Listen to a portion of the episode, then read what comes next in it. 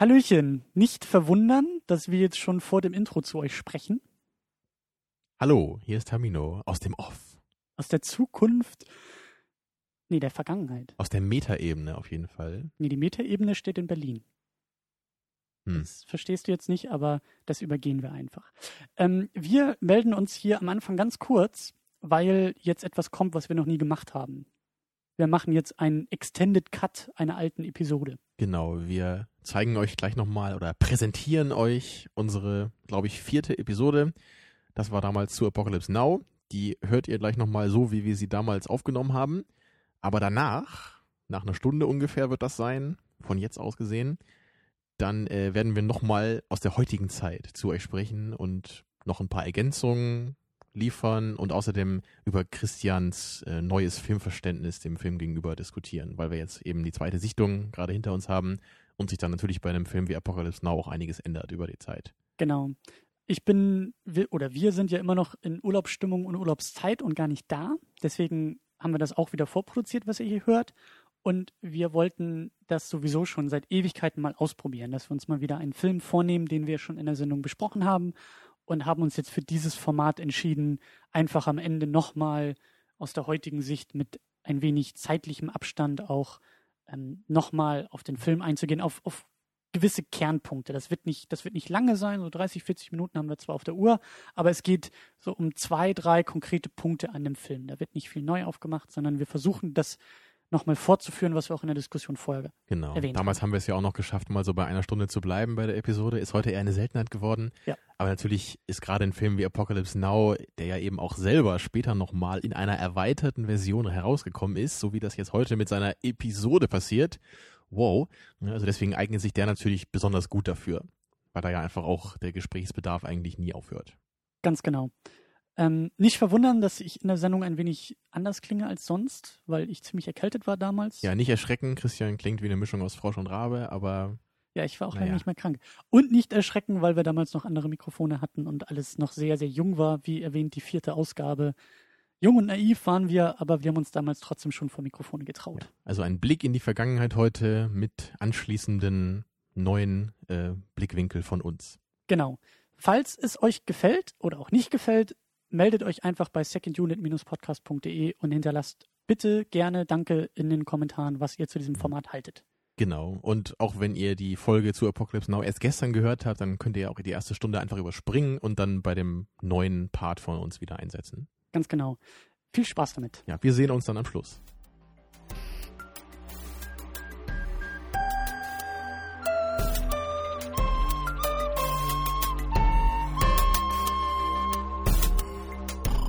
Second Unit. Second unit.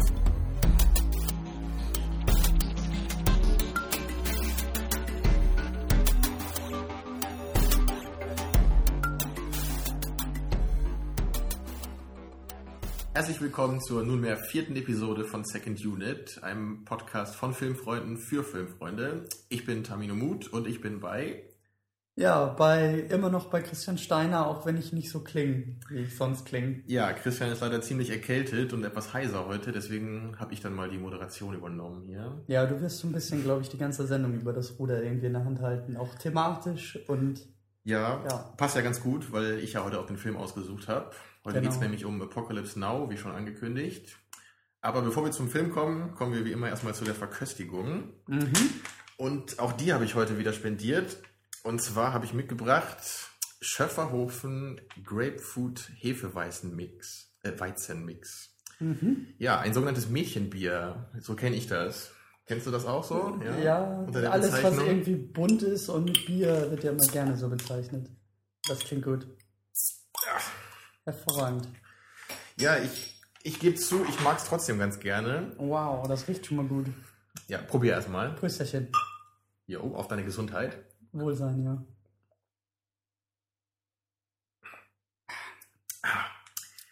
Ich mag das echt gerne, muss ich sagen. Eine merkwürdige Kombination auf jeden Fall. Es schmeckt halt schon fast wie Saft, würde ich sagen. Es hat halt nur so eine ganz leichte Biernote. Mhm. Da, da erkenne ich auch auf jeden Fall deine Vorliebe für Säfte Mhm. und fruchtige Getränke wieder. Ich glaube, das ist ein richtig gutes Sommerbier. So, wenn es Ja, draußen richtig warm ist oder so. Sieht ja auch aus so nach Sommer, ne? So schön Mhm. orange. Magst du denn eigentlich Grapefruitsaft? Ähm, ich glaube nicht. Ich habe Grapefruitsaft auch noch nie so wirklich probiert, aber. Aha. Ja, das also ich, ich finde, also- man kann es trinken. Also. Das ist eigentlich so der Saft so äh, für den etwas reiferen Gaumen, würde ich sagen. Mhm. Also viele Kinder mögen das nicht, ich früher auch nicht, aber irgendwann habe ich es dann sehr gerne er ist so ein bisschen bitter, oder? Also nicht, nicht so süßlich. Ja, genau, es ist nicht so wie Orangensaft, ne? so, Mhm. was so super nach Zucker schmeckt. Mhm, ist ein bisschen, bisschen herber. Frucht, herbe Frische steht auch drauf. Ja, das kann Auf jeden. Fall. also wenn ich mal ähm, so ein bisschen ein softeres Bier möchte, dann nehme ich meistens das. Also Mhm. viele, die ich kenne, die mögen sehr gern dieses äh, Becks Limette. Hast du das mal probiert? Das habe ich neulich erst probiert, ja. Mhm, Das ist auch gut. Ja, mag ich auch ganz gerne, aber das hier ist auf jeden Fall noch ein bisschen mehr mein Favorit. Ja, weil es einfach noch, wie du sagst, also das schmeckt schon fast eher nach Saft mit leichter Biernote. Und beim Becks ist es immer noch andersrum. Also du schmeckst schon noch das Bier mit leichter Limettennote. Ja, ich hätte Aber- mir ja auch gewünscht, das habe ich dir vorhin schon gesagt, dass wir die Getränke äh, letzte Woche und heute andersrum benutzt hätten. Weil ich glaube, dieses leichte Bier, das hätte viel eher zum Mission Impossible gefasst. Und der Himbeergeist, der hätte wahrscheinlich heute viel besser zum Film gepasst, oder? Ja, das stimmt schon. Gerade so dieses, dieses, was ich mit Sommerbier beschrieben habe, das hätte gut zum Mission Mhm. Impossible gepasst. Ja, dieses, dieses Lockere einfach. Ne? Und der Himbeergeist ist ja schon eher was, da braucht man Aufmerksamkeit für. Ja. Naja, Etwas härter auch. genau, in, in der Botschaft und der Essenz. Mhm. Naja, ich hoffe, das ist so auch in Ordnung. Ja, auf jeden Fall. Tja, Ach, das Ja. ist gut. Doch, das schmeckt gut, das Bier. ja, Ja, dir? doch, ja. Das Also mich. besser als der Himbeergeist letzte Woche. Der Was? war mir doch zu, zu. Ah, jetzt wollte ich dich gerade schon loben. Also da wollte ich gerade deinen Geschmack loben, aber naja, also der Himbeergeist ist natürlich noch eine Ecke besser. Das ist klar. Das ist auch eine ganz andere Liga. Ja, aber es ist, äh, ja.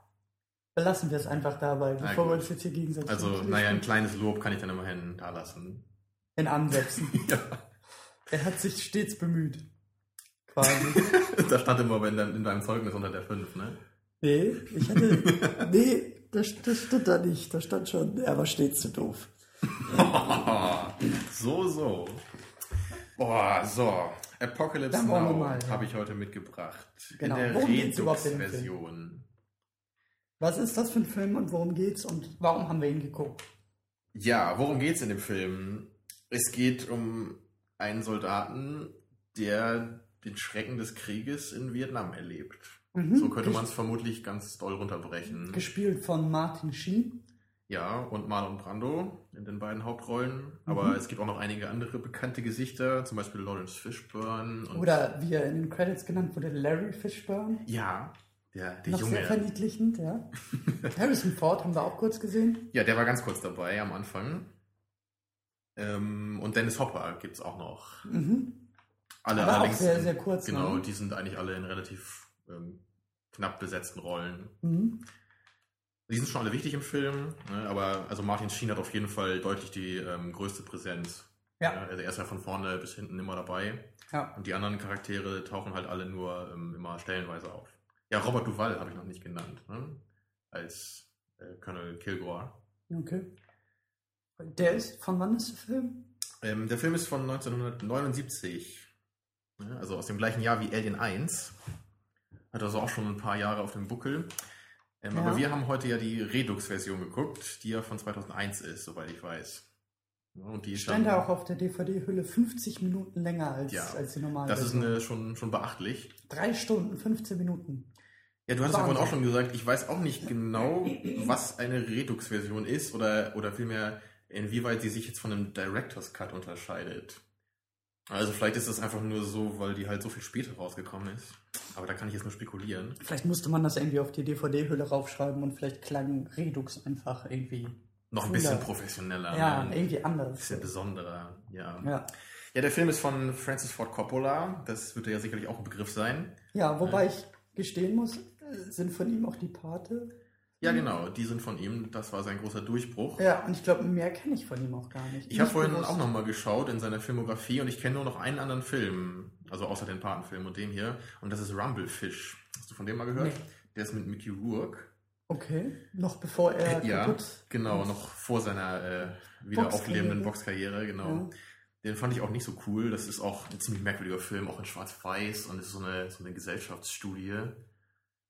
Also will ich jetzt auch nicht weiter darauf eingehen. Ja. Aber das war auch so der einzige Film, der mir sonst noch ein Begriff ist. Ich weiß auch gar nicht, ob äh, Francis Ford Coppola jetzt noch wirklich so richtig große Meisterwerke ähm, gemacht hat, also so weit bekannte Filme. Naja, also der Name ist ja auf jeden Fall mehr Ja. als nur ein Name. Und Ja, also äh, Se- Seine Tochter ist ja auch Fall. Filmemacherin, ne? Mhm, Sophia Lost in. Translation war ja genau, ihr den, den kenne ich ja, den ich, der mir überhaupt nicht gefällt, aber Ja.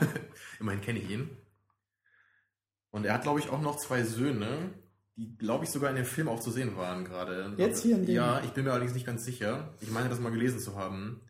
also er war ja, glaube ich, kurz zu sehen, ne? Am Anfang ist er Ja, genau. und da irgendwie Ich eine glaube, er hat Dokumentation so oder so einen kleinen Cameo-Appearance gehabt. Ja, ja. Können wir aber auch nur vermuten. Aber ich glaube, es war, er war das. Ne? Ich glaube auch, dass er das war. her. Ja, komm schon hin. Tja, also auf jeden Fall war das ein Film, der war ganz schön, also er hat Sitzfleisch äh, beansprucht, würde ich mal sagen, oder? Ja, auf jeden Fall durch die Länge natürlich. 3 Stunden 15 Minuten ist eine Marke.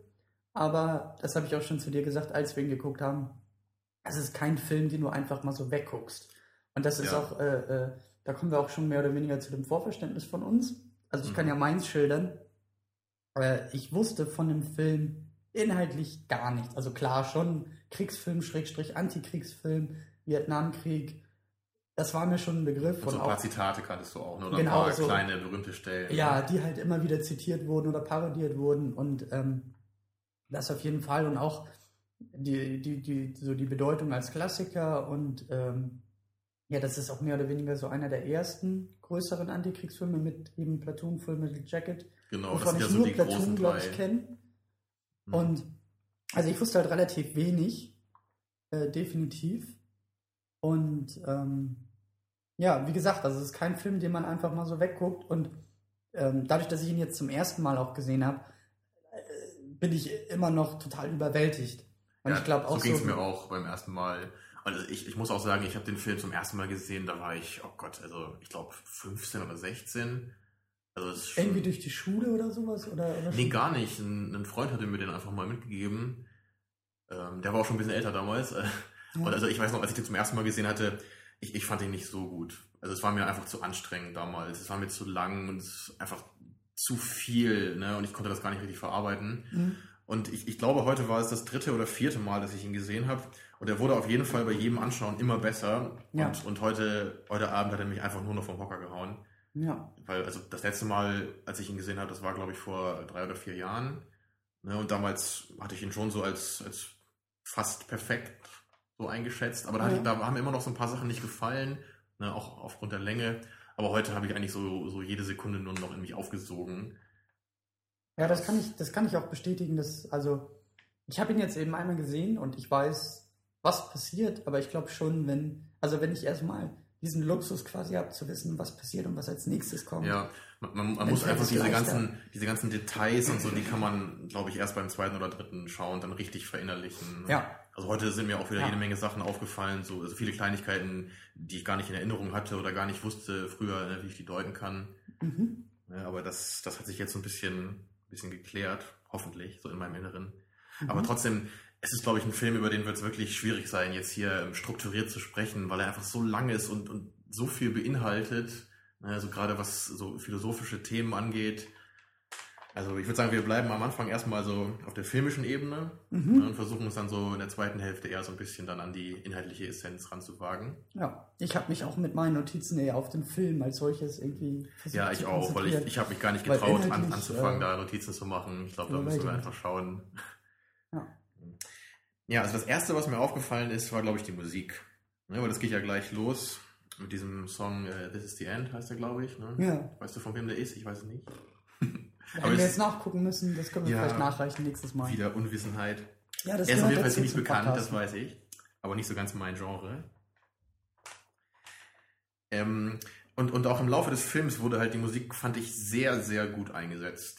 Also ist mir selten bei einem Film wirklich in, in dem Maße aufgefallen, wie, also wie stark sie die Emotionen so noch betont, die man hat beim Schauen. Ging dir das auch so? Ja, das ist in dem Film ja mehr als nur reine ähm, äh, Stimmung oder Hintergrundbeschallung, sondern ähm, gerade auch am Anfang äh, durch den Einsatz der Musik und die Bilder, die dazu gezeigt werden, entsteht ja so eine gewisse äh, Diskrepanz oder so, so So eine Groteske manchmal. ja, das Groteske. das wird dadurch halt sehr, sehr äh, deutlich einfach. Die Musik Ja. ist halt sehr positiv oder, oder auch welche Fanfaren, ge- die halt gewaltig, gespielt ja. werden. Ja, das ist ja von Wagner, dieses Stück. Also, das, das ist ja so diese berühmteste Szene, glaube ich, aus dem Film, wo Ja. diese Hubschrauber halt dieses vietnamesische Dorf angreifen und dabei dann auf, auf großen Lautsprechern dies- dieser, diese ähm, Wagner-Ouvertüre gespielt wird. Ja, Ne, was ja äh, eigentlich völlig, völlig makaber ist irgendwie. ja. Ne, das ist halt so eine, so eine blutige Schlacht halt so zu inszenieren.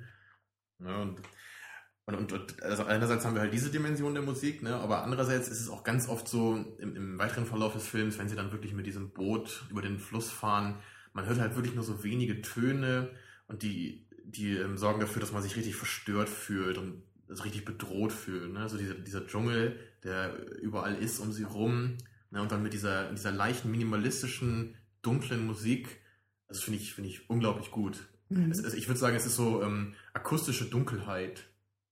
Würde ich, würde ich sagen, so, so könnte man es vielleicht umschreiben. Mhm. Ja, also, also wirklich phänomenal, kann ich nicht anders sagen. Also besser kann man die Musik in dem Film nicht mehr einsetzen, glaube ich. Ja. Ja, ähm, optisch ist mir halt dann, glaube ich, am deutlichsten aufgefallen, auch noch mehr als früher, ähm, diesen Einsatz von Licht und Schatten. Das spiegelt sich im ganzen Film nämlich immer wieder. Und an, an gerade an den Schlüsselstellen ähm, sieht man ganz oft, wie halt so eine Hälfte von Martin Sheens Gesicht im, im Dunkeln ist und die andere im Licht. Also gerade am Mhm. Ende war das ja auch Ja. so, wenn du dich noch erinnerst. Ja, ja. Aber auch, äh, auch Der vorher Auftritt schon von immer Marlon wieder. Brando war ja Ja, sehr- genau, da, da tritt er ja auch, also als, als man Marlon Brando zum ersten Mal sieht, ist ja sein ganzes Gesicht im Dunkeln und er tritt ja. Ja. dann erst ganz langsam aus dem Schatten raus. Ja, ja. Und das ist halt auch so unglaublich brillant einfach, weil es, ne, es ist halt nicht einfach nur so ein Stilmittel, was gut aussieht, sondern es, es trägt einfach was von der Message und von der Botschaft des Films. Ja. Also die wird halt dadurch mit verkörpert. Und wenn einem das gelingt, ne, das ist einfach großartig. Ne, das ist ein bisschen wie bei Memento. Ne? Da hat man ja auch immer das Gefühl, dass da nicht einfach willkürlich irgendwelche Details Mhm. äh, irgendwie Mhm. inszeniert wurden, sondern dass das alles immer einen, einen wirklichen Sinn hat. Ne? Und nicht einfach nur, weil es irgendwie gut aussieht ne? oder einen Ja. tollen Eindruck macht, sondern es ist immer mit, mit Kopf dahinter. Das hatte ich mir auch aufgeschrieben, dass der ganze Film halt sehr detailverliebt ist. Und das meine ich auch mit dem wiederholten Schauen, dass man sich dann auf solche Sachen auch konzentrieren kann. So wie gleich die allererste Szene, wie, wie äh, Martin Sheen in seinem Hotelzimmer sitzt. Genau, Da gerade aus ja auch- Vietnam zurückgekommen. Genau, das hattest du ja auch sehr stark betont. Und äh, in seinem Kopf spielen sich halt die Bilder aus Vietnam ab. Und das sehen wir dann auch. Und dieser Ja, Deckenventilator. Genau, er sieht die Hubschrauber über sich fliegen. Genau, und der Deckenventilator klingt halt auch wie so ein Hubschrauber. Und, und also äh, er kann sich noch überhaupt nicht von von dieser, von dieser Erfahrung freimachen. Genau. Und auch ganz oft dann der Blick direkt in die Kamera. Ja, so, das, so das kann er längere- wirklich gut. längeres in die Kamera starren, auch in Schlüsselszenen und so. Ich glaube, das sind alles so Dinge. Also mir sind halt so ein paar Sachen einfach aufgefallen, ohne dass ich jetzt schon in der Lage war, sie irgendwie zu deuten oder, oder weißt du, also das, das, also mir sind Dinge einfach erstmal nur aufgefallen, ohne dass ich sie richtig Ja. verarbeiten konnte. Kann, ich, kann ich gut verstehen. So, so wie du auch gesagt hast, Musik, das ist mir aufgefallen, die Detailverliebtheit ist mir aufgefallen, das Makabere ist mir aufgefallen, aber so ein, so ein komplettes Bild daraus zusammensetzen. Also du konntest es noch nicht so richtig in den großen Zusammenhang bringen. Genau. Ne? Genau, ich, ich glaube, wenn du den Film irgendwann in einem Jahr vielleicht nochmal dann noch mal schaust, Ja. dann, dann wirst du dich halt, dann wirst du das alles äh, richtig verbinden können und genau wissen, warum gerade dieses Stilmittel eingesetzt wird und warum das einfach Ja. auch so super gut passt an dieser Stelle. Ne?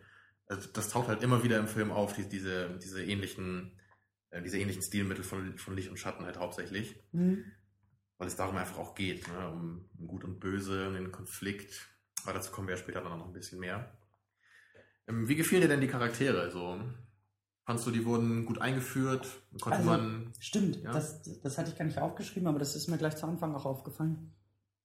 Also, äh, ich habe Schwierigkeiten, glaube ich, den Namen zuzuordnen, aber Martin Sheen, der Captain, Ja, der wurde, der wurde ja perfekt eingeführt. Also er ist ja die Hauptfigur, um ihn geht es ja ganz besonders. mhm. Und äh, diese erste Szene im Hotelzimmer, wie, wie er die Schrecken des Krieges noch gar nicht richtig verarbeiten konnte, sich aber gleichzeitig mit Whisky zukippt und wie er anfängt, in einem Hotelzimmer zu randalieren. Ja. Also wir werden sehr, sehr schnell und strikt ähm, auch auf seine Person ähm, hingewiesen. Also, und sie wird uns verdeutlicht, ne? Ja, was in ihm vorgeht. Genauso diese, diese zerrüttete und zerbrochene Existenz. Äh, Ja, er kann sich noch gar nicht vom Krieg lösen, obwohl er jetzt wieder zu Hause ist, ist er eigentlich geistig noch immer noch in Vietnam. und er will ja wieder zurück.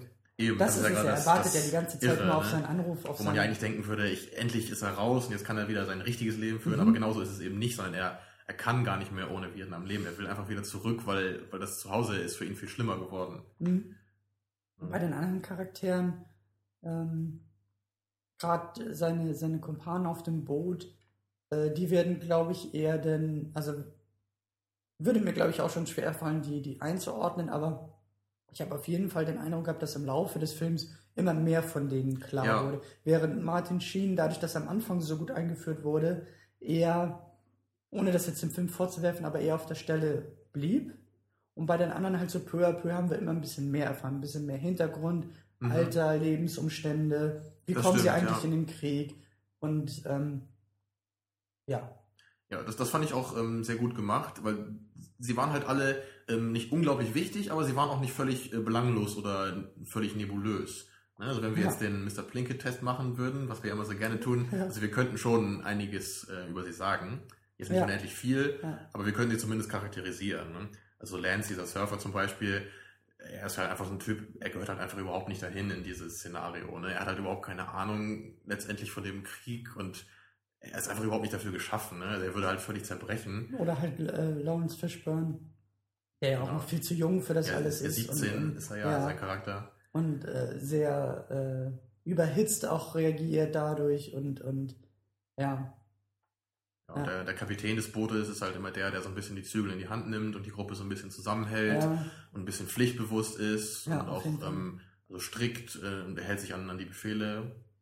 ja. Und dann gibt's halt noch diesen Chef, der ja auch ein bisschen, bisschen irre ist, ne, der ja eigentlich, Eigentlich äh, auch total verloren ist an einem anderen Genau, also einem es- Krieg an der Front. Also eigentlich richtig die, so- die drei gehören, also, also bis auf den Kapitän ne, und Martin Sheen, gehören die eigentlich alle überhaupt nicht dahin, würde man denken. ne. Ja. Die, die sind alle noch super jung, also wahrscheinlich die der Lance und, und der Lawrence Fishburne, die sind ja noch, noch keine 20. Aber Ich weiß nicht, der, der Lance war wahrscheinlich ein bisschen über 20, würde ich sagen. Mhm. Ja, und der Chef, der war ja auch noch nicht so alt. Also auf jeden Fall sind auch von, der, von ihrer Persönlichkeit her sind sie gar nicht geschaffen für diese Schrecken des Krieges. Und das merkt man ja dann auch im Laufe des Films, wie sie sich entwickeln, ne, weil einfach dieser Krieg äh, eine Auswirkungen auf sie hat und, und das zeigt sich halt, äh, spiegelt sich halt wieder in, in ihrer Entwicklung. Mhm. Ne, Das, deswegen, das, das fand ich auch sehr schön gemacht.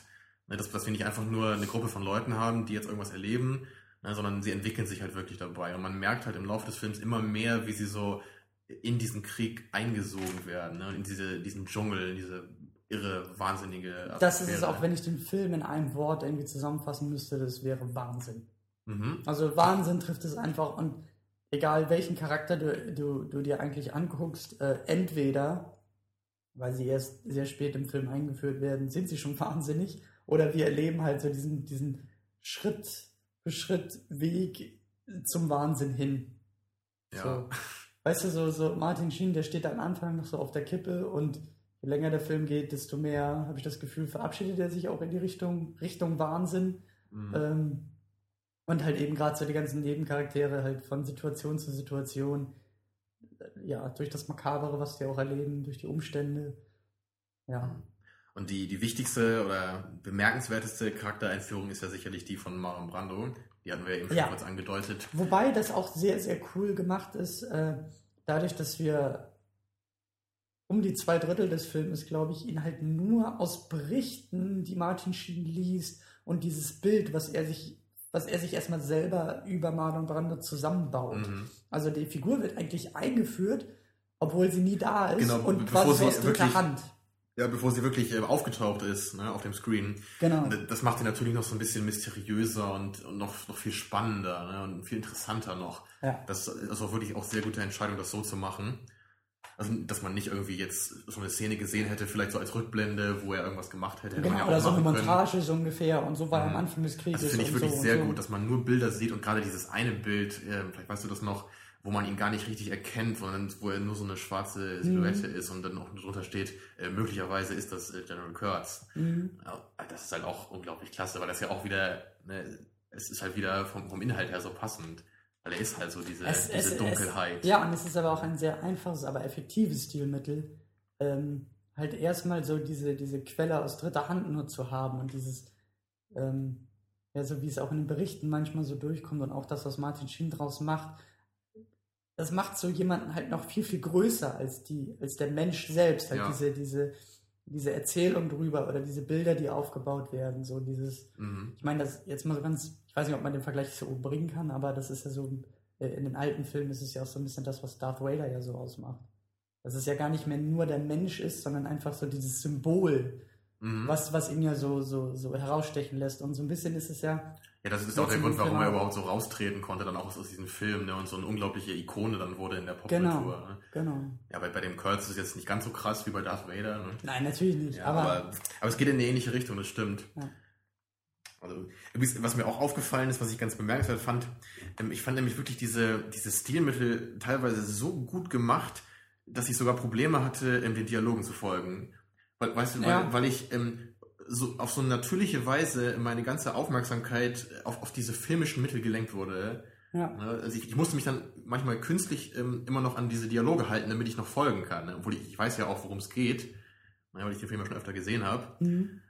Aber natürlich will man ja auch bei den Dialogen dabei sein, weil gerade da gibt es ja auch eine Menge ähm, Zitate, die ja auch dir bekannt waren. Ne? Also wie ja, äh, I love the smell of äh, napalm in the morning. ja. Äh, smells Smells like, like victory. victory. Ja. Ja, oder auch am Ende das, was dieser Monolog, den, den Kurtz hat, ne, wo er da erzählt, wie seine Einheit in dieses vietnamesische Dorf ging und da diese Kinder verstümmelt wurden. Das ist ja Mhm. wirklich so, das sind halt so richtig äh, brillante und meisterhafte Szenen einfach, die halt so in die Filmgeschichte eingegangen sind. Mhm. Oder auch seine letzten Worte halt. Ne? Mhm. Also das, das Ähm, zeichnet halt wirklich was- so das, das ja. Meisterwerk aus. Äh, Was, was mir dazu einfällt, ist halt so eine Szene, ich glaube so gegen Mitte des Filmes, an einem Essenstisch, wo halt, weiß ich nicht, zehn Leute oder was es waren, an einem Essenstisch versammelt sind. Ja, mit du meinst, wo sie ähm, bei, diesen, bei diesen Franzosen waren, ne? Genau. Und das, da ist mir halt besonders aufgefallen, das, was du meinst eigentlich. Also ich hatte auch Schwierigkeiten in dem Moment den Dialogen zu folgen, weil so viel um den Tisch herum oder auch die Dynamik zwischen den Figuren halt Auch da fällt mir gerade noch ein. so eine Ebene war. Da war nämlich auch wieder dieses Licht und Schatten. Ich weiß nicht, ob du das noch weißt, weil Martin Sheen sitzt am Tisch und er hat immer seine Hand so vorm Ja, Gesicht. ja, ja, und er hält sich immer so, so etwas die Sonne, die Sonne weg. Ja, Das, das ist unglaublich. Ich, ich kann da nur dahin schmelzen, wenn ich das sehe. Ja. Und das ist es halt auch, was ich meine. Also mir sind solche Dinge aufgefallen, aber sie verarbeiten zu können, da brauche ich mindestens noch ein, zwei, drei Durchläufe durch den Film. Ja, auch, am Ende, wo, wo sie dann, äh, wo sie dann alle aufgestanden waren vom Tisch und dann so der, ja, wie nennt man ihn, so der, der Vater, der, der Kopf der Familie dann, ne? Ja, wo er so sagte, wir, wir müssen hier bleiben, weil das hält uns zusammen und, und in diesem Moment sieht man halt, wie halt dieser, dieser, da wird halt dieser Tisch gezeigt, wo halt nur noch er und Martin Sheen dann da sitzen. Ne? Ja. Also, also halt wieder so als Gegensatz. ja, Klasse. ja. Ähm, was ich außerdem sehr schön fand, ja, ähm, ist, dass wir heute, als wir angefangen haben, den Film zu gucken, war es noch hell.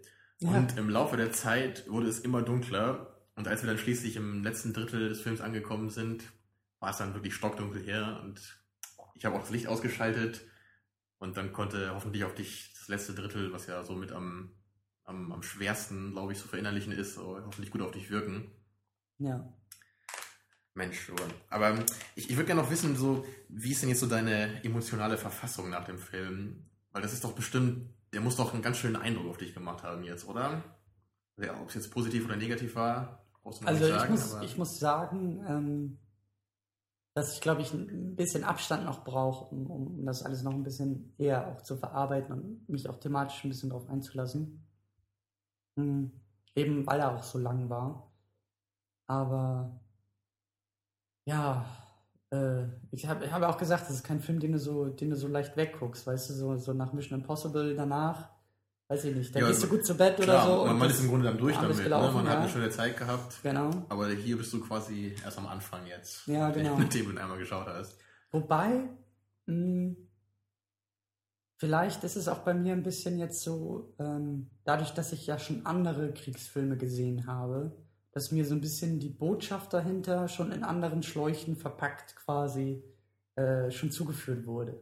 Ach so, und dann Jetzt kannst du nicht auf- versuchen, so von anderen Filmen so ein bisschen darauf zuzugreifen, mir das ein bisschen zu erleichtern. Ja, also ne? ich, ich frage mich halt, wie so die in Anführungszeichen historische Perspektive ist. Eben wenn du diesen Film 79 siehst, ohne halt das ganze Hintergrundwissen an späteren Filmen zu haben, an späteren Antikriegsfilmen, Mhm. sondern das so Ja, das, das als muss eine ganz der andere ersten- Wirkung noch gewesen sein, ja. Ja. eben weil das auch einfach schonungslose und makabere und, und äh, wahnsinnige Bilder waren so. ähm, wo ich einfach glaube, dass, dass, dass man die vorher in, in so einer Konstellation, glaube ich, noch nicht so gesehen hat. Es hat wahrscheinlich auch mehr den, Zei äh, den Nerv der Zeit noch getroffen als heute. Ne? Heute Ja. haben wir andere Kriege, die jetzt eher so präsent sind.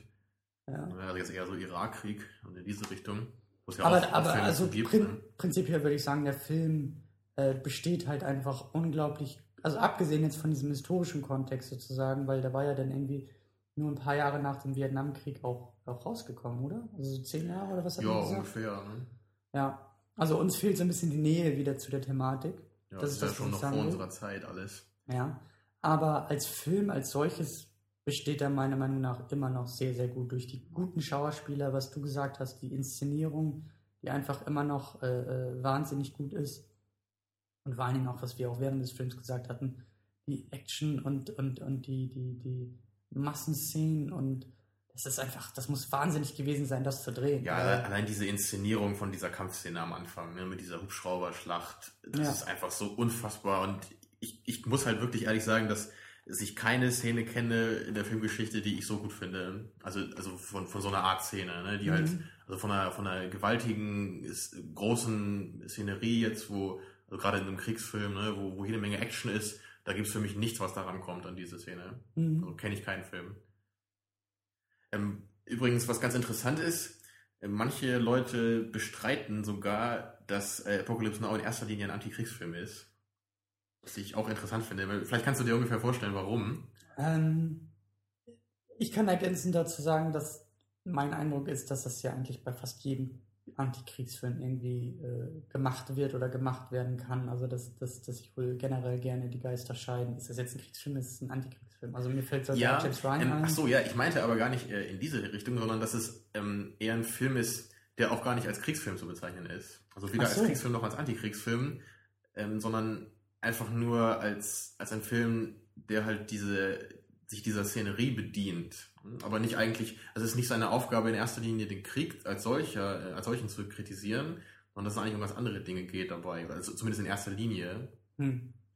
Und Das habe ich also schon oft gelesen in vielen Reviews. Und in gewisser Weise würde ich das nämlich auch teilen. Hm. Also mir, wie gesagt, als, als, als Neuling sozusagen, der den Film jetzt gerade erst kennengelernt hat, ähm,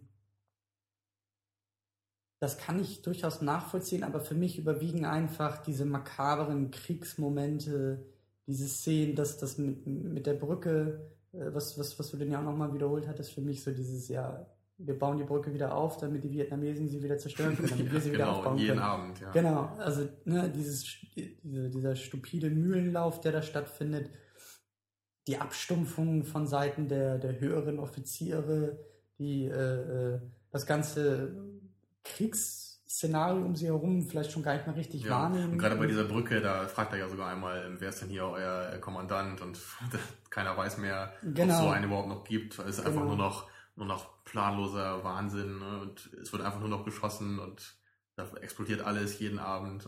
Ja, Alle sind völlig verrückt äh, und wollen Also- nur weg von da. also ich würde eigentlich aus der Perspektive schon sagen, dass es, dass es also so habe ich ihn jetzt erstmal wahrgenommen, eben weil das auch so mein, mein, mein Standpunkt vorher war. Das ist ein Kriegsfilm, beziehungsweise ein Antikriegsfilm, der halt einfach schonungslos die Grausamkeit des Krieges auch zeigt, des Vietnamkrieges, wie er wahrscheinlich geführt wurde und ähm, das, dieser Eindruck überwiegt bei mir erstmal noch. Mhm. Aber ich kann schon Kann natürlich verstehen, sein, dass dass sich halt das vielleicht noch ein bisschen ändert. dass, dass, auch, ja. dass die ist, dass man, also dass die Essenz da drin, ähm, dass man die da rausholen kann und dann von diesem Kriegsszenario eigentlich nicht mehr viel übrig bleibt.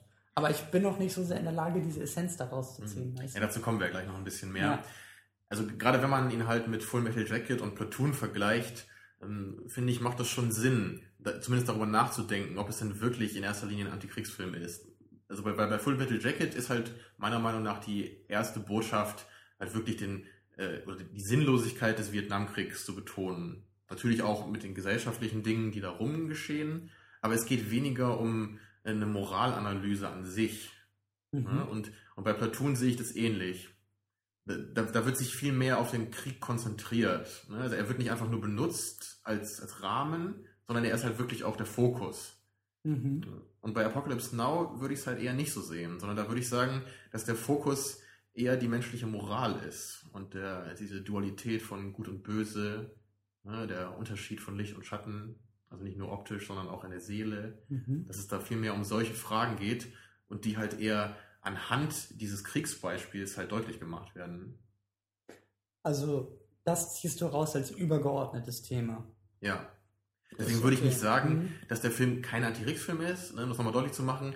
Ich würde nur sagen, dass er es nicht in, in erster Linie ist. Wie halt die anderen beiden genannten Beispiele schon. Also, er ist mehr als nur das. Während die anderen beiden Filme eher auf dieser Ebene verweilen. Mhm. Ja, sie machen es ja auch sehr gut. Ich mag ja auch alle drei Ja, Filme sehr gerne. Ne, aber Apocalypse Now ist dann einfach noch, noch eine Stufe darüber. Mhm. Mhm. Kannst du denn, kannst du denn schon so ein bisschen für dich irgendwie, irgendwie äh, so entmystifizieren, was denn so irgendwie vielleicht eine der wichtigsten Botschaften sein könnte von dem Film?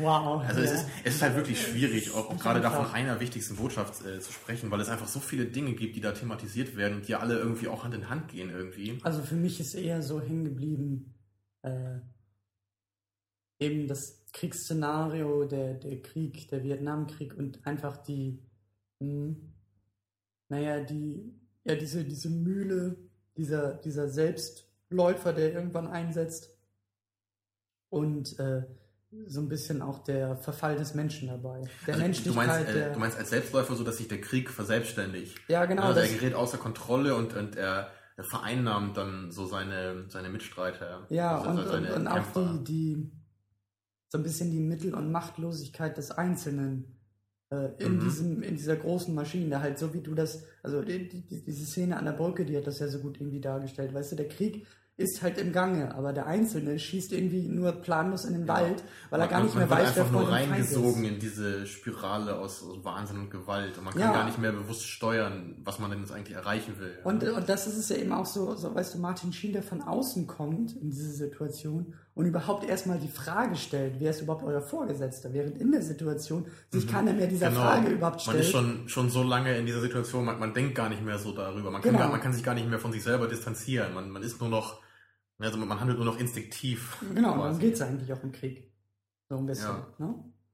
Und ähm, ja, da, also das, das, ist, das ist bei mir am meisten so, das, das hat bei mir bisher jetzt so den größten Eindruck Aber erstmal das finde ich interessant, dass, dass das doch noch doch so deutlich war noch. Und das, das muss wahrscheinlich bei mir daran liegen, dass ich den Film einfach schon öfter gesehen habe. Ne, Und ich habe ja auch schon einiges darüber gelesen, weil ich den Film halt schon immer sehr gut fand oder er halt immer ein bisschen besser wurde noch mit der Zeit. Ja, Also ich finde nämlich sogar, dass man den ganzen Film ähm, als, als eine Metapher äh, für das verstehen könnte, was in einem Menschen vorgeht. Ich würde, glaube ich, sogar so weit gehen, dass man das, dass man das so interpretieren könnte. Das ist aber so in der, welcher Situation? Oder, also das ist so der, ja so allgemein in einem menschlichen Leben, dass es so der innerliche Konflikt ist zwischen, ja, zwischen Gut und Böse, äh, zwischen Wahnsinn und, da gibt es ein deutsches Wort für, so Sanity halt, also dem Gegenteil von Wahnsinn. Ja, Dass man, weil man ist halt immer hin, hin und her gerissen als Mensch und beide Seiten sind immer in dir drin. Und du musst halt immer überlegen oder, oder du musst halt kämpfen und weil du halt selber auch für dich rausfinden musst, welche Seite du über welche triumphieren sehen willst. Und ich finde, dass das ähm, wird, wird gerade am Ende ziemlich deutlich. okay, ja, das stimmt. Also in der allerletzten Szene, wo, wo Da habe ich halt- nämlich auch gewartet, wie äh, der Captain mit der Situation umgeht. Ne? Also, Also also ob er- genau das ist eigentlich der, der wichtigste Punkt dann dabei, warum ich es halt so sehen würde. Nämlich er, er steht halt in diesem, ja, was ist das da, in diesem Eingang von diesem Tempel. Mhm. Ne? Und man sieht halt sein, sein Gesicht ist erst im Licht und dann, dann äh, Na guck mal, auf sowas habe ich zum Beispiel gar nicht so sehr geachtet in dem Moment. Also die, die. Lichtschattengeschichte. er, er bewegt sich halt halb in den Schatten, sein, sein halbes Gesicht ist im Schatten, aber dann geht er doch wieder raus aus dem Schatten und geht Okay. runter. Es, also für mich ist das der Moment, in dem er sich entscheidet, ob er Kurt's Stelle einnehmen will Ja. und selber das Böse wird Ja. oder ob er das Böse jetzt als besiegt betrachtet und sich davon abwendet. Also so interpretiere ich das. Mhm. Ja, Kann man sicherlich auch drüber streiten. Ja, Also wenn man den Film halt so lesen möchte, finde ich, macht das sehr viel Sinn, dann halt gerade in Bezug auf das Ende, weil das ja auch wirklich der letzte, das letzte Bild ist. Ne? Ja, ja. Es wird ja sogar zweimal äh, gezeigt. Ne? Also einmal in dieser Szene und dann ja nochmal zwei Minuten später, ähm, wo dann nochmal diese Hubschrauber kurz durchs Bild fliegen und dann wird es ja nochmal so über, äh, überblendet. Ja. Ne? Weißt du vielleicht noch. ja. Ähm, also, also ich würde schon sagen, dass das vielleicht die Hauptintention so war, die hinter diesem Film stand. Ja, natürlich kann man da auch immer nur äh, drüber spekulieren. Ähm, übrigens, was, was das Ende angeht, ähm, es gibt noch ein alternatives Ende, was okay. wir jetzt nicht geschaut haben. Das habe ich mir aber mal angeschaut. Bei, bei dem Bonusmaterial ist das, ist das dabei. Ja. Ähm, und das sieht so aus, äh, dass am Ende diese ganze Festung von Kurtz äh, in Flammen aufgeht und explodiert. Und das, ähm, das ist, glaube ich, so eine siebenminütige Szene sogar. Also da hat sich halt Francis Ford Coppola ähm, zu entschieden, das halt zu machen, weil sie das eh, äh, glaube ich, vernichten mussten. Also dieses Set. Ja. Und dann hat er halt gesagt, wir stellen jetzt hier überall Kameras auf und wir filmen das mal und gucken mal, was dabei rauskommt. Aber er hat sich dann anscheinend doch dagegen entschieden. Ja, also es wäre halt, es wäre halt dann so gewesen, dass halt diese Flugzeuge da angreifen, ne? Mhm. Ja, also fände ich auch ganz interessant. Ich weiß nicht, ob es besser gewesen wäre. Weil so war es ja auch sehr stimmungsvoll. Es brauchte halt gar nicht mehr noch so einen großen Knall am Ende. Ja. Also vielleicht wirkt es sogar so noch ein bisschen mehr, ne? War denn klar, an welcher Stelle dieses alternative Ende einsetzt? Also ist, ist, ist der Captain schon, schon weg und dann wird es angegriffen oder ist er noch da, sodass seine ah. persönliche ah. Entscheidung gar nicht mehr relevant ist, weil, weil das er weiß ich jetzt gar nicht so. mehr. Ich glaube aber, dass es eben eher so jetzt nach dem Film dann eingesetzt hätte. Also okay. so noch als, als ein bisschen okay. erweitertes Ende dann ja. Eher, ne? Und also das, ich glaube, es würde nichts wegfallen. So als Abklang. Ja. Aber da kann ich mir jetzt nur noch, kann ich nur noch mutmaßen, weil das habe ich halt auch vor, vor vier Jahren dann mal geschaut auf dem ja. Material. Aber sieht auf jeden Fall sehr gut aus, diese, also es ist sehr gut eingefangen mit, mit ganz vielen Kameras und also es sieht toll aus, wie das äh, alles zu Bruch geht da, alles mhm. voller Feuer von oben bis unten. Ja, also im Großen und Ganzen hat mich auch so diese ganze Erfahrung heute Abend so ein bisschen an Oldboy erinnert. Vielleicht kannst du dich da auch noch dran erinnern. Das ist ja noch nicht so lange her, dass wir den geschaut haben. Mhm. Da ging es mir nämlich so ein, so ein bisschen so ähnlich wie heute, weil wir da halt äh, einen Film geschaut haben, den ich als gut in Erinnerung hatte, der jetzt aber beim erneuten Schauen einfach noch einen viel größeren Eindruck auf mich gemacht hatte, als ich das selber erwartet hätte. Also bei Oldboy war das wirklich so, dass ich ihn als, ähm, als guten Film in Erinnerung hatte. Aber dann, dann schauen wir ihn und ich, ich denke so, oh mein Gott, das ist, das ist unfassbar großartig. Das ist halt sofort einer meiner Lieblingsfilme geworden dann beim zweiten Mal. Ja. Und heute Abend geht mir das so ein bisschen äh, ähnlich. Also der Film war schon immer einer meiner Lieblingsfilme, aber er war jetzt äh, nicht so in, in, in, meinen Top Ten oder so der mhm. Ewigkeit. Aber da ist er jetzt gerade eingezogen auf jeden Fall ich, ich glaube, das lag auch äh, früher so ein bisschen daran, äh, dass ich so ein, so ein bisschen das Gefühl hatte, dass sich der Film manchmal so ein bisschen verläuft. Ne? Also, dass so der rote Faden vielleicht nicht, ähm, ja. nicht deutlich genug da war. Ja. Also, früher ging mir das halt so, heute nicht mehr so. Das ist es halt auch gewesen, als ich ihn geguckt habe, dass ich dann mal versucht habe, äh, einzelne Szenen zu hinterfragen. Ich meine, gut, mir war das Ende ja noch nicht klar. Ich wusste ja nie, mhm. wie das ins große Bild quasi passt. Aber eben auch, weil das ja auch, weil der Film so lang ist und, und, und diese, diese Redux-Version eben ja eine, eine spätere Version quasi, also in Anführungszeichen nicht das Original, äh, also nicht das, was, was nicht in der Fassung, in der er rausgekommen ist, wo ich mich dann auch gefragt habe, welche Szenen waren es wohl, die äh, in der Ursprungsversion nicht drin waren, kann man irgendwie erkennen. Das hat man ja manchmal so dieses, äh, ja okay, es ist klar, warum jetzt diese Szene irgendwie in dieser bonus Bonus-Dingsbums-Version drin ist, weil die hat vorher den Film jetzt auch nicht, dem Film nicht gefehlt, weißt du, dann wird es ja manchmal gerne noch wieder reingeschnitten, dass man sagt, genau. oh, guck mal, was wir jetzt Neues auf der DVD haben. Ja, das, das, das hast du gut formuliert, so, es fehlt dem Film nicht, aber es kann, es äh, kann den Film natürlich trotzdem noch bereichern.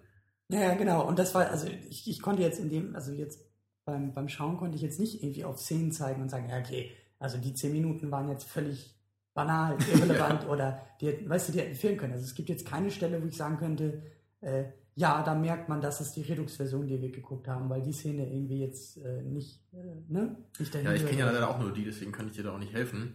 Also ich könnte mir äh, vorstellen, dass diese Szene bei den Franzosen vielleicht nicht in der Länge vorhanden ist im Original. Ja. Also wenn, wenn ich jetzt sagen, also, die scheint mir noch am ehesten ähm, rausnehmbar zu sein aus dem Ganzen. Ja, aber aber sie passt halt schon auch noch dazu. Das ist so Natürlich, diese andere ja. Perspektive auch und und und äh, ja, das meinte ich ja eben. Sie würde dem Film halt nicht fehlen, aber trotzdem bereichert sie ihn halt noch ein bisschen. Also sie macht auch was mit dem Captain, glaube ich, äh, was, wo ich jetzt auch noch nicht genau sagen kann, ob das jetzt irgendwie zum Ende hin gehört oder ob das irgendwie dahin führt oder so.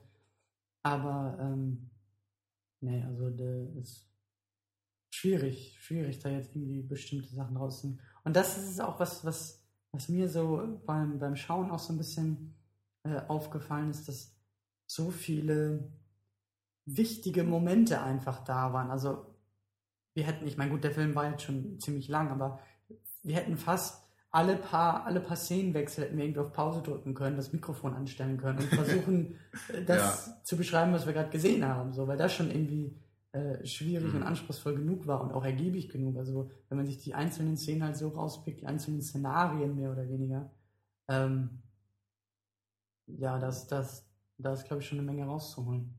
Das macht der Film auch sehr gut, dass er ähm, ähm, so viele verschiedene Szenarien halt hat. Natürlich sind die alle irgendwie im Dschungel, aber er schafft es halt trotzdem sehr gut, ähm, das optisch immer abwechslungsreich zu gestalten. Ne? Ja. Am Anfang sehen wir halt diese, diese offene ähm, Schlacht mit den Hubschraubern und dann sehen wir halt viel auf dem Boot. Ne? Und dann geht's halt zu diesen Franzosen ins Innere von dem Haus, was man ja auch ja. noch gar nicht hatte vorher, und dann am Ende in diesen Tempel. Ja, das ist schon, schon sehr abwechslungsreich gestaltet. Das, das muss einfach auch sein bei, bei so einem langen Film. Wobei, was ich sehr schön fand, die Grundstruktur war sehr, sehr einfach. Mhm. Also wir haben erstmal den Anfang mit Einführung, wer ist die Figur, die Martin Sheen spielt, wer ist dieser Captain. Dann kriegt er seinen Auftrag, mh, hm, halt diesen, diesen, wie heißt der? Kurtz? Kurtz, genau, den Kurtz halt zu finden. Und dann äh, landet er da ja eigentlich in Vietnam und dann geht es schon relativ bald darum, mit dem Boot eigentlich diesen Fluss mhm. hinaufzufahren. Und das ist eigentlich immer so dieses, ähm, anhand des Flusses ergeben sich sehr viele Situationen und sehr genau. viele Momente, aber wir verlieren halt nie diesen in Anführungszeichen roten Faden, der in diesem Fall ja, so ein blauer das Faden stimmt ist. schon, genau wie ja, weil es der Fluss formuliert, ist. ja. Ja, wir wissen immer, äh, was das alles gerade soll. Ne? Es ist genau. nicht so, dass man sich fragt, was, was macht ihr da eigentlich gerade und äh, warum tut ihr das? Ne? Genau. Ne? Und wie kommt ihr da hin ja. und wie kommt ihr da wieder weg? Und genau, weil bei dir, hier genau weiß man es. Sie fahren halt immer weiter und ja. das ist einfach der Weg. Ne? Und der führt sie normal an diesen einzelnen Stationen vorbei. Aber ich glaube, diese Stationen gerade, die haben mich früher manchmal so ein bisschen äh, verwirrt. Ne? Also diese, diese Show mit diesen Playmates da, ja. da konnte ich früher noch nicht so richtig äh, was das mit anfangen, das, was das, das macht das Ganze soll, ja ne? auch so ein bisschen episodenhaft. Genau. Ne? So die Episode halt mit dieser Playboy-Show, die Episode bei den Franzosen, die Episode an der Brücke.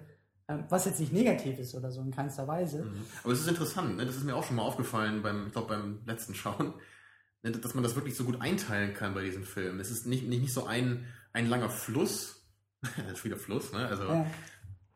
sondern, sondern man, man kann sehr deutlich klar machen, so hier setzt jetzt das eine ein und jetzt sind wir an diesem Punkt und jetzt sind wir da. Und das muss man dem Film auch definitiv positiv anmerken, weil ähm, die Länge des Filmes ergibt sich eigentlich eher aus dem Sitzfleisch, was man haben muss und nicht unbedingt ähm, die Schwierigkeit, dem Film selber zu folgen.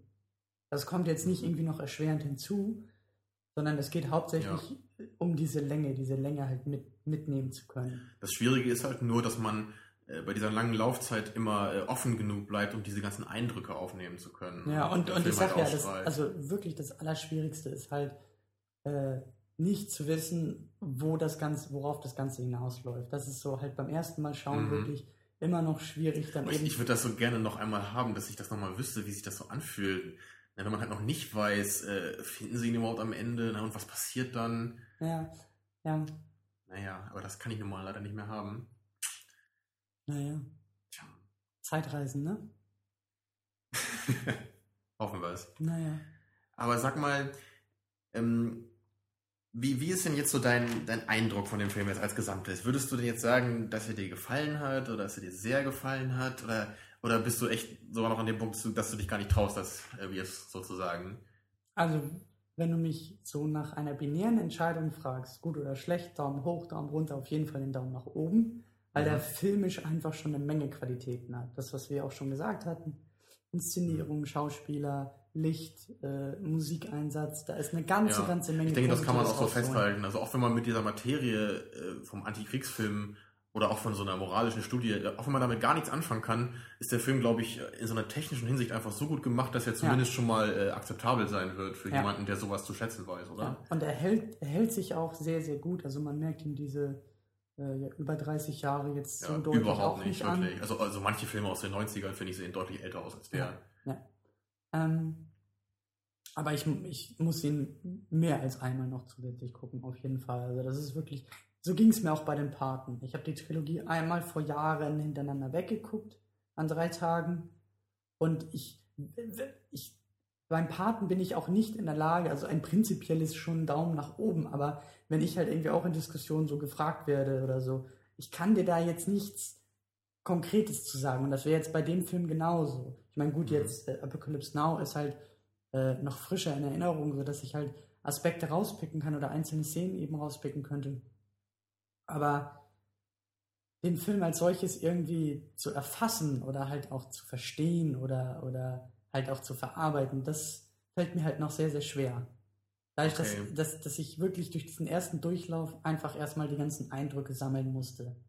Und äh, ich hoffe halt schon, dass halt so in, in auch durchaus größeren Abständen, ich glaube, das ist einfach so ein Film, äh, auch wie der Pate und auch Herr der Ringe zum Beispiel, die ich auch, seitdem sie damals im Kino liefen, nie wieder geguckt habe. Wenn man sich so alle paar Jahre mal wieder diesen, diesen, diesen Film vornimmt, dann findet man immer wieder neue Aspekte oder auch Ja. immer wieder neue Das ist Inhalte. definitiv so ein Film fürs Leben. Ja. Den kann man sich immer wieder mal angucken. Und den müsste man sich eigentlich auch immer wieder angucken, eben weil man, weil man als Mensch irgendwie auch reift und mehr Genau weiß und das. Erfahrung gesammelt hat. Ja, und, dieses Gefühl habe ich nämlich sieht. auch, dass man, äh, also nicht nur, weil man ihn öfter schauen muss, sondern man, wenn man halt irgendwie noch so, ein, so eine gewisse äh, charakterliche Reife noch nicht erreicht hat, dann kann man mit diesem Film einfach nicht in derselben Weise umgehen, wie man das jetzt kann. ja, wenn du Also als ich damals 15 Jahre ja. alt war, ne, da, da hatte ich einfach noch nicht die Lebenserfahrung oder ich habe mir einfach noch nicht über solche Themen so viel Gedanken gemacht, wie ich das heute habe. Ja. Deswegen kann ich den Film jetzt ganz anders betrachten. Damals hätte ich ihn halt wahrscheinlich auch eher so als Kriegsfilm wahrgenommen. Und, und, und in der Hinsicht hat er mich dann natürlich äh, mittelmäßig enttäuscht, weil er nicht so viel äh, jetzt äh, Kriegsfilm-typisches zu bieten hat. Ne? So viele äh, Schlachten und äh, tolle Kampfszenen gibt's da jetzt nicht. Gibt halt eine großartige am Anfang, ne? aber der Rest des Films ist ja dann eher ziemlich dröge. Ne? Also das war Ja. mein Gedanke damals. Ähm, würdest du denn sagen, dass der Film dich emotional ähm, sehr stark ergriffen hat in einer gewissen Weise? Hm, Also jetzt beim ersten Schauen noch nicht so sehr, nein.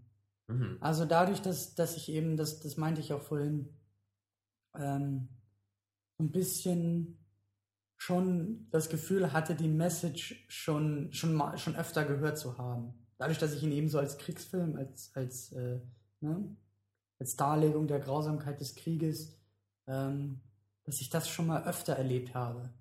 Und darauf Ja. habe ich eher geachtet und, und ähm, Also du meinst, das kann schon damit zu tun gehabt haben, dass du eher so in diese Richtung äh, so deine Augen offen gehalten hast? Genau, genau.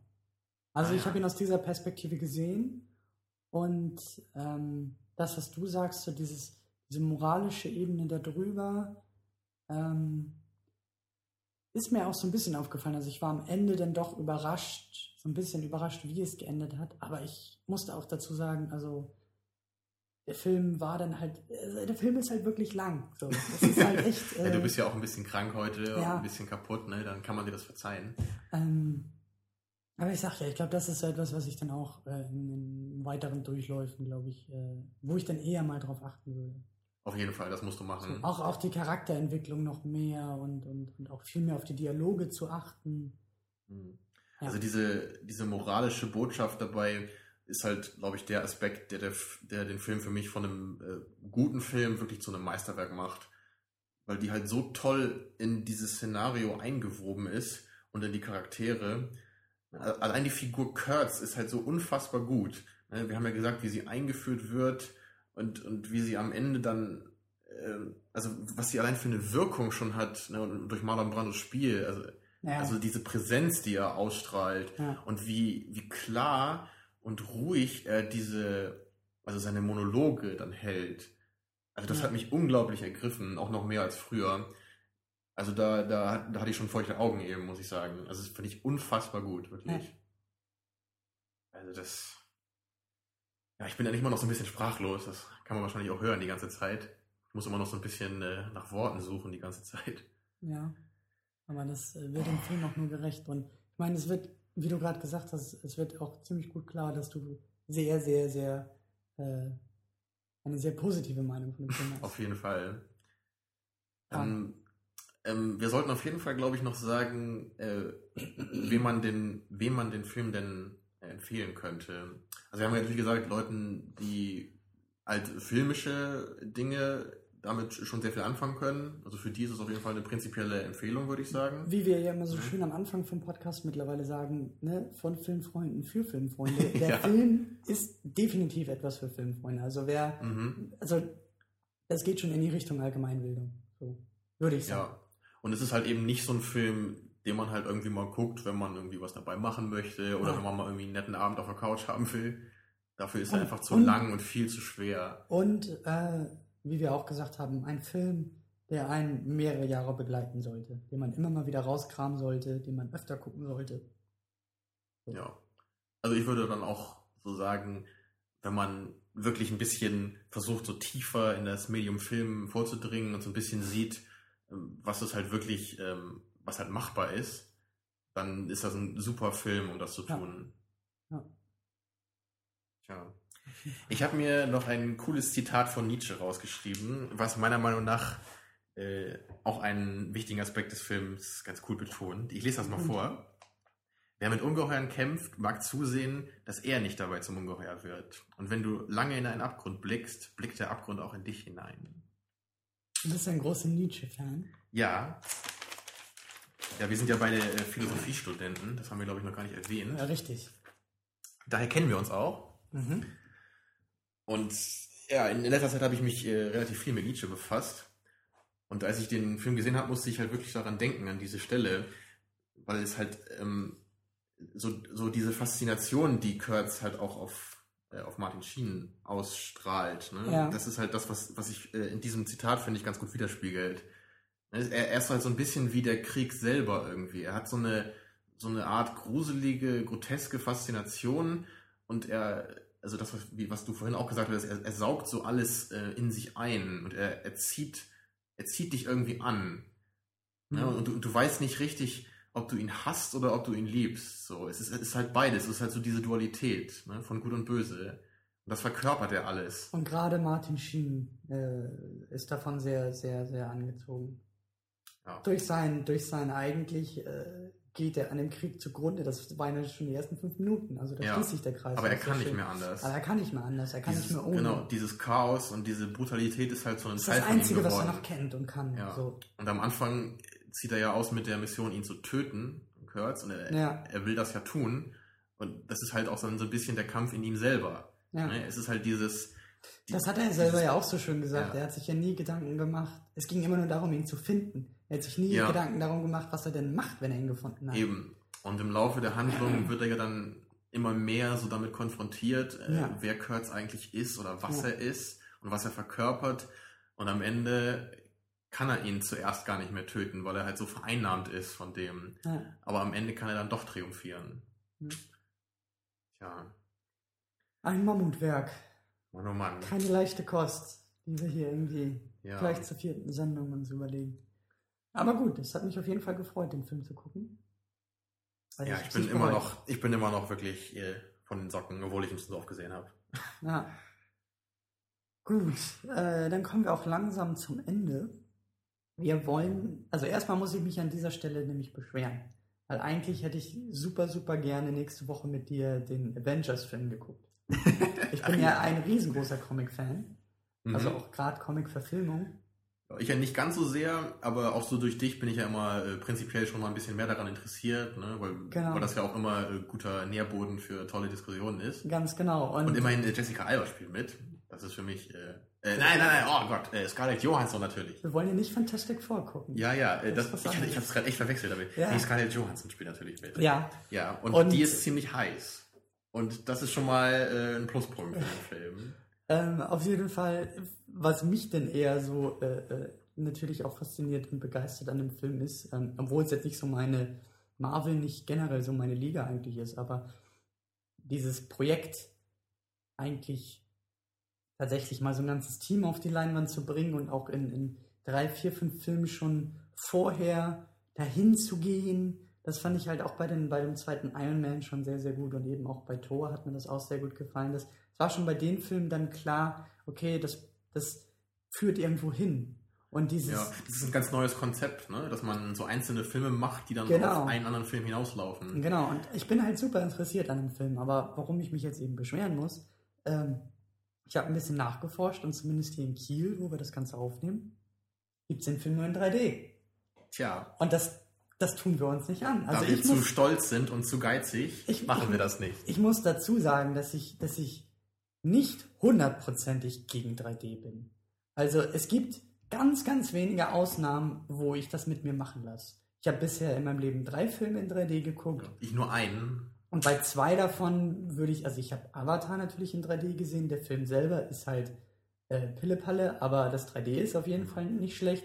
Ich habe ähm, Ja, Alice im Wunderland. Alice im Wunderland genannt. geguckt, ja, da hat mir der Film nämlich. nicht Das gefallen und da hat mir das 3D nicht gefallen. Ja, und ich das habe Toy Story tut mir 3 ähnlich. geguckt. In 3D. Und also es ist, also du kannst wahrscheinlich echt sagen, so alle ein bis zwei Jahre kommt vielleicht mal ein Film, wo ich sage, ja, da macht das auf dem Papier schon Sinn. Da bin ich auf die Umsetzung gespannt. Aber dieser Quatschkram von nachträglich konvertierten 3D, damit die Kinokarte teurer ist und dann noch den Quatsch hier äh, durchzuziehen und zu sagen, also von Seiten der Kinos, wir zeigen die noch nicht mal in 2D. Wir haben als Kunden ja noch nicht mal die Wahl zu sagen, hier, wir wollen das in 2D sehen. Da Das ist einfach eine. Unverschämtheit. Ne? Also da wird halt dann das 3D äh, durch den äh, Film halt, äh, wie sagt man? Durchgedrückt. Ja, genau. Ja. Das ist das Ist Wort. halt so, das wird uns irgendwie in den Rachen gestopft und wir müssen es schlucken und da habe ich keinen Bock drauf. Also solange es halt auch nicht mal richtige 3D-Brillen gibt, die mir passen, will ich mir sowas einfach nicht angucken. Das kommt Und wenn halt wirklich, wenn, wenn halt ich und meine Freundin die gleiche Brille aufsetzen sollen, also da gibt's einfach keine, die uns beiden passt. Ja. Aber Hm. äh, als Alternative, weil ich nämlich den auch noch, also ich habe ihn, ich habe noch nicht Captain America geguckt. Du kennst ihn schon und Oh findest ja. ihn sehr schlecht. Richtig. Und Äh, ich, ich würde auf jeden Fall sagen, dass es die schlechteste Comic-Verfilmung ist, die ich je gesehen habe. das ist meine Ansage, weil der steht nämlich nächste Woche auf dem Plan. Quasi so als Ergänzung oder Vorbereitung für Avengers. Oder Wenn er denn- Ersatz erstmal. Ja, wenn er denn irgendwie, ich glaube, so in einem halben Jahr können wir den auch über iTunes ausleihen. Dann werden wir das mal nachholen. Halt leider nicht direkt äh, zum Kinostart, aber wir gucken zumindest Captain America.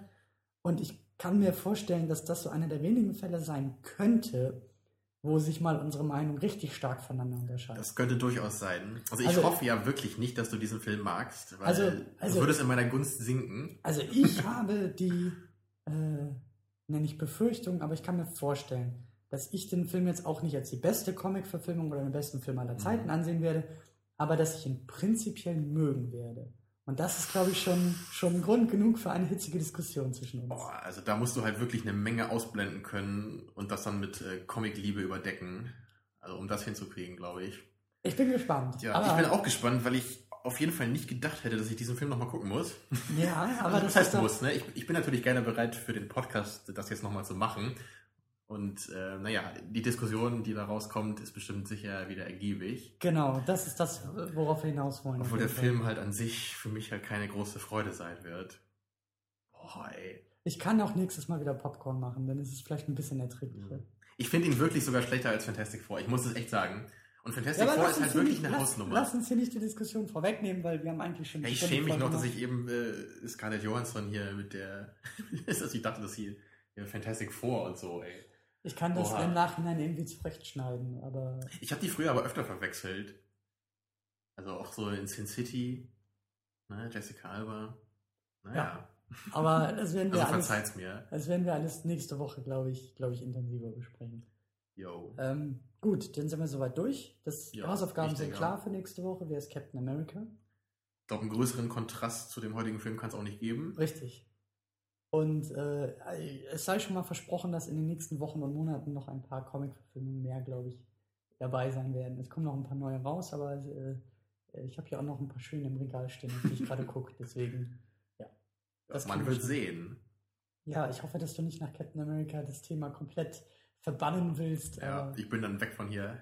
ja. Also, in diesem Sinne, bis Ja. nächste Woche. Macht's gut.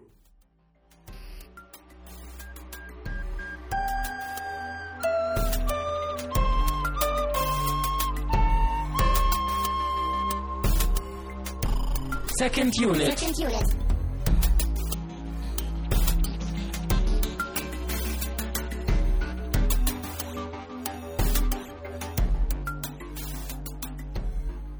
Da sind wir wieder. Wir sind nicht im Kino, wir gucken nicht äh, die Avengers, schon gar nicht in 3D und wir gucken auch nicht Captain America, sondern wir sind in der Gegenwart durch die, also das war ja alt und aber neu, aber also nee, ich krieg das nicht hin. Wir sind irgendwie da. Wir sind da und wir haben zum zweiten Mal, oder ich zumindest zum zweiten Mal Apocalypse Now geguckt. Du zum zwölften Mal wahrscheinlich.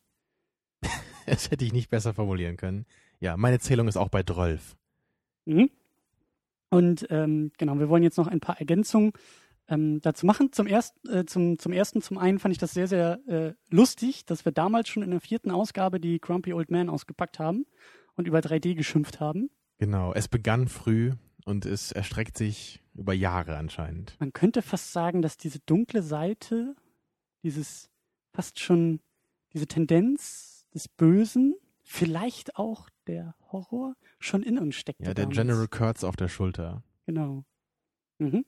Ähm, so viel zu den Andeutungen. Ähm, wir sind auch dabei, Geschichte neu zu schreiben und zu korrigieren, denn äh, wir haben jetzt ein anderes Getränk vor uns, nämlich das Richtige, was du damals in der Sendung auch schon extremst bereut hast. Ja, das äh, hat mich damals sehr belastet und bis heute eigentlich, ne, weil ich ja damals, wie auch in der Episode gesagt, wir hatten ja Mission Impossible, glaube ich, auch zeitnah geschaut und da hatten wir halt eben den besagten Himbeergeist probiert und halt eben bei Apocalypse Now dieses Mädchenbier, dieses Grapefruitbier und das passt einfach nicht so, ne? Und das, Vielleicht müssen wir dann irgendwie äh, den Mission Impossible auch nochmal gucken, keine Ahnung, um das richtig zu stellen. Aber erstmal habe ich jetzt auf jeden Fall heute eine neue Flasche Himbeergeist mitgebracht. Und ich bin gespannt, ob der Film vielleicht auch jetzt für dich dann noch besser funktioniert, weil du jetzt das richtige Getränk dazu hast. Völlig klar. Ich werde den jetzt ja. einfach mal ganz live aufmachen hier. Toll, ne? Mhm. Ich hoffe, dass man das auch gehört ja, hat. Stil echt quietschend mit dem Holzkorken. Ähm, ich kann an dieser Stelle auch schon mal nachreichen. Wir hatten damals spekuliert, von wem der Song am Anfang und auch am Ende gespielt ähm, ist. Und das ist der Song The End von The Doors. Damit haben wir noch einen offenen Punkt in der Second Unit Geschichte ergänzt und nachgeholt. Ähm, ja, und du hast auch in der Zwischenzeit, in den vergangenen Monaten, äh, eine sehr bekannte und berühmte Dokumentation auch geguckt zu dem Film. Mhm. Aber lass mich erstmal noch einen Schluck von dem Himmelgeist nehmen. Prost, ja, du bist schon gierig. Prost, ja, auf jeden Fall. Oh. Bitte? Super. Magst du den nicht? Ich glaube, das habe ich schon damals gesagt. Das ist nicht unbedingt mein Favorit. Ich finde es super. Es ist Frucht mit einem harten Abgang, schön 40-prozentiger Schnaps. Bei einem heißen Wetter wie heute einfach perfekt. Gut. Naja, also ich habe das Gefühl, der Film steigt damit noch ein Stück in seiner Bedeutung. Man kann den, glaube ich, erst gar nicht richtig verdauen, ne? also wenn man nicht so einen Absacker hat danach. Das stimmt, wir hätten ihn mal beim Film trinken sollen. Ja, aber auch so nach einem guten Essen oder nach einem guten Film, sowas, ne? Ist mhm. ja okay. Ja, genau, aber Hearts of Darkness, äh, Filmmakers Apocalypse. Das war die Dokumentation, die ich geschaut habe. Und die war wirklich sehr interessant und informativ. Und es war auch eine der interessantesten Dokumentationen, die ich bis jetzt gesehen habe was natürlich auch daran liegt, dass ich den Film einfach unglaublich gerne mag mhm. und ich natürlich auch darauf brenne, mehr darüber zu erfahren, wie er entstanden ist. Und ich war halt wirklich verblüfft, wie viel in dem Film wirklich improvisiert ist. Und das wusste ich halt vorher überhaupt nicht. Es gibt halt wirklich zig Szenen, die einfach so gemacht werden mussten, wie sie sind, weil es nicht anders ging oder weil die Schauspieler Probleme hatten. Es gab ja zum Beispiel den Vorfall beim Drehen, dass Martin Sheen einen Herzinfarkt bekommen hatte mhm. und dann, glaube ich, für fünf bis sechs Wochen einfach mal völlig ausgefallen ist. Und äh, ja, dann musste man halt schauen, okay, dann machen wir jetzt wohl irgendwelche anderen Szenen, wo er nicht dabei ist, ne, von denen es halt nicht so viele gibt. Mhm. Oder bauen Sets auf und was auch immer, ne? Also sowas zum Beispiel. Und äh, dann wurde das Drehteam auch von dem Monsun heimgesucht. Und man sieht ja auch in dem Film eine Szene, wo sie da bei diesen, bei diesen Playmates sind, ne, auf diesem matschigen, ja. äh, dieser matschigen Basis da. Da ist es ja wirklich, das ist ja super alles Matsch und Monsunregen und das ist halt einfach zufällig passiert gerade, weil sie waren halt da in, dem, in den Philippinen da irgendwo, ne, und da war halt dann gerade Monsunzeit. Tja, und da ist dann auch einiges vom Set, glaube ich, abgesoffen und man musste halt das dann irgendwie ins Drehbuch integrieren. Eigentlich würde ich ja. jetzt ja fragen, und ich tue es auch, ob das nicht ein wenig deinem Verständnis von Film, Auteur und Kunst widerstrebt, weil du ja eigentlich auch in den letzten Wochen und Monaten immer sehr darauf gepocht hast, dass du kompromisslose Umsetzung von Vision sehen willst. Dass du eben nicht willst, mhm. dass da irgendwie Geldprobleme mit reinspielen oder Produzenten das Ende umschreiben oder irgendwelche Faktoren von außen eine Vision verfälschen. Aber hier, wie du gesagt hast, eine Menge Zufall, eine Menge Produktionsbedingungen. Ähm, äh, ähm, Marlon Brando war ja irgendwie auch viel zu übergewichtig eigentlich für die ja, Rolle. Und er, es war auch gar nicht mehr klar, ob er überhaupt noch kommt. Also Ja. er hat sich, glaube ich, eine Million schon mal so in Advance bezahlen lassen und da sich der Dreh halt immer wieder verzögert und verzögert hat, also da gab es dann auch so äh, Zeitungsausschnitte so in der wirklichen Zeitung, wo dann stand so Apocalypse When, ne, Mhm. passenderweise. Ich glaube, der Dreh hat sich über zwei Jahre oder so hingezogen oder noch länger. Also Ja. es war wirklich eine unglaublich lange Zeit und dann ist halt Marlon Brando doch irgendwann gekommen. Ja, aber also du hast schon recht, das ist eigentlich, wenn ich jetzt einen Film machen würde, würde ich versuchen, das nicht so zu machen. Ne? Ich würde mir versuchen, vorher genau alles zu überlegen, wie ich das haben möchte und dann versuchen, das zu machen. Das wird natürlich nie so gehen. Das wird bei manchen Filmen geht es halt fast gut so und bei anderen Filmen geht es halt fast überhaupt nicht so, wie man sich das gedacht hat. Was ich aber immerhin sehr wichtig finde bei Apocalypse Now ist halt, dass Francis Ford Coppola niemals die Zügel aus der Hand gegeben hat. Und er hat immer versucht, dieses Ding durchzuziehen. So, egal wie schwierig es war, egal welche Steine ihm in den Weg gelegt wurden oder einfach durch unglückliche Zufälle dann halt passiert sind. Also da gibt es zum Beispiel auch noch diese Anekdote, dass ähm, diese Hubschrauber, die ja öfter mal benutzt werden, auch in dem Film, dass die halt teilweise während des Drehs halt mal weg mussten, weil die nämlich irgendwie vom philippinischen Militär oder so waren und die haben halt Einsätze geflogen zu der Zeit. Also da waren wohl irgendwelche Rebellenkämpfe da in den Bergen und dann so an manchen Drehtagen waren die dann einfach mal so für einen halben Tag weg. Und das ist natürlich cool, wenn du dann für jede Menge Geld da am Dreh bist und gerade diese Szene machst, wo halt die Hubschrauber fliegen und die Ja. Hubschrauber halt nicht da sind, so, hm, was machen wir jetzt, ne? Aber eben Francis Ford Coppola hat halt nicht gesagt, so, irgendwie, ich schmeiß das jetzt alles hin oder ich lasse jemand anders das zu Ende machen oder keine Ahnung. sondern Er hat halt wirklich, er hat sich halt immer wieder hingesetzt, das Drehbuch umgeschrieben. Er hat mit Marlon Brando dann wochenlang da am Set gesessen, bevor sie überhaupt angefangen haben, einfach weil sie über seinen Charakter reden mussten. Ja, und Marlon Brando, der wollte halt auch nicht irgendwie dann, dass seine etwa, etwas fülligere Figur dann zu deutlich zur Geltung kommt. Mhm. Und dann mussten sie halt damit wieder irgendwie arbeiten. Also wie kann man den Charakter von Kurtz halt eben perfekt schreiben. Ja, aber es ist halt schon was anderes, als wenn jetzt irgendwie dann die Produzenten gekommen wären und, und sagen so, wir wollen das jetzt irgendwie anders haben, ne, das wird zu teuer oder sonst irgendwas. Weil das wären dann ja eher so Faktoren von ganz weit außen, die einfach nur so den Regisseur beschneiden in dem, was er machen will. Und hier war es, glaube ich, eher so, dass Francis Ford Coppola es irgendwie geschafft hat, aus diesen Problemen so das Produktive halt raus, äh, rauszuziehen und das irgendwie mit in den Film dann einfließen zu lassen. Und es bleibt ja immer noch irgendwie so ein, so ein Autorenfilm, wenn man das so nennen möchte, weil, ähm, Mhm. so was ich gehört habe, er ist ja wohl irgendwie auch fast an dem ganzen Ding gescheitert und zerbrochen. Ja, es gibt auch so ein Person Bild, wo er dann auch so theatralisch sich so die Knarre an den Kopf hält, ne, so um seine, seinen gefühlsmäßigen Zustand während des Drehs dann irgendwann auch zu beschreiben damit. Also ich glaube, monatelang mit so einer Filmcrew und äh, Geld verbrennend im Dschungel zu sitzen und nicht zu wissen, ob das jemals Mhm. irgendwie, also ob da eine Karriere scheitert, die eigene Karriere gerade scheitert oder in neue Dimensionen befördert wird, äh, das kann, glaube ich, auch ein wenig ähm, an den Nerven zerren. Ja. Also Ja, dieses Projekt, das war ja auch schon lange geplant, schon einige Jahre und ich glaube, George Lucas sollte das sogar zuerst machen. Ne, hätte man nicht gedacht, so dass George Lucas sowas machen würde, aber, Naja, Ende der 70er war er ja noch ein Ja, anderer genau, George ja. Lucas. aber ich glaube, ich bin ganz froh, dass er es nicht gemacht hat. Naja, und dann hat er eben seinen Kumpel Francis Ja, Ford Coppola das in die Hand genommen. Sonst hättest du heute mehrere Special Editions von Apocalypse Now. Das doch, wäre doch auch was. Mhm. Aber diese, diese Dokumentation ist wirklich ganz cool, weil das auch von seiner Frau hauptsächlich gemacht wurde. So, sie ist halt immer mit so einer Kamera dabei gewesen und erzählt dann auch ein bisschen was aus dem Off. Mhm. Manchmal so ein bisschen pathetisch vielleicht, so dass sie dann immer sagen, ja, so ich wurde auch Teil dieser filmischen Apokalypse und so. Mhm. Aber ich fand es halt trotzdem irgendwie ziemlich cool gemacht. Und also, ich finde es halt vor allem auch, auch so cool in solchen Dokus, wenn man halt auch wirklich dabei ist am Set, ne? Wenn man genau sieht, so da ist, also da ist einfach noch eine Kamera, die gerade filmt, während da gefilmt wird. Mhm. Und dass man nicht einfach nur so Filmausschnitte sieht und dann Cut und es sind Leute, die erzählen was darüber. Mhm. Ne? Gibt's natürlich auch, aber es ist halt so, man, man sieht den Film mal so aus allen Blickwinkeln. Das hat noch mehr Making-of-Charakter dann. Wenn Mhm, du genau. Also es- Siehst, wie er gemacht wird, ja. Und so wünsche ich mir das halt bei Filmen, dass ich wirklich alle, alle verschiedenen ja, Sichtweisen auf den Film von außen oder halt eben auch aus dem Film raus irgendwie, dass, dass die Teil werden Ja. von dem Zuschauer. Wir wollten uns aber gar nicht so lange ähm, bei der Doku aufhalten, sondern noch ein wenig vertiefen, was wir vor über einem Jahr schon irgendwie angefangen haben. Also zum einen ist da, es steht noch ein bisschen meine Meinung zu dem Film offen im Raum. Mhm. Ich war ja damals auch ein wenig angeschlagen und äh, ja, Also so mal, so sind wir ja damals auch aus dem Film rausgegangen. So ein bisschen mit der Einstellung, du vor allem, du kannst den Film eh nicht einordnen, bevor du ihn nicht noch mindestens einmal gesehen hast. Ja. Und ich dachte, glaube ich, auch sogar, ähm, ja, vielleicht so in einem Jahr oder so, kannst du ihn ja nochmal angucken. Ja. Und siehe da, es ist auf magische Weise passiert. Es ist, es, ja, als ob es geplant gewesen wäre. Ähm, Ja, und vor allem wollen wir das Ganze ja auch äh, so ein bisschen jetzt versuchen, so auf diese Frage zu beziehen, ist es jetzt in erster Linie ein Antikriegsfilm oder ist es vielleicht doch eher eine Moralstudie über Willards Charakter und seinen Kampf von Gut und Böse, Ja. der so in ihm stattfindet? also ich fühle mich immer noch nicht in der Lage, ein abschließendes Urteil über den Film äh, zu bilden. Aber Dann das, sehen wir uns in einem Jahr.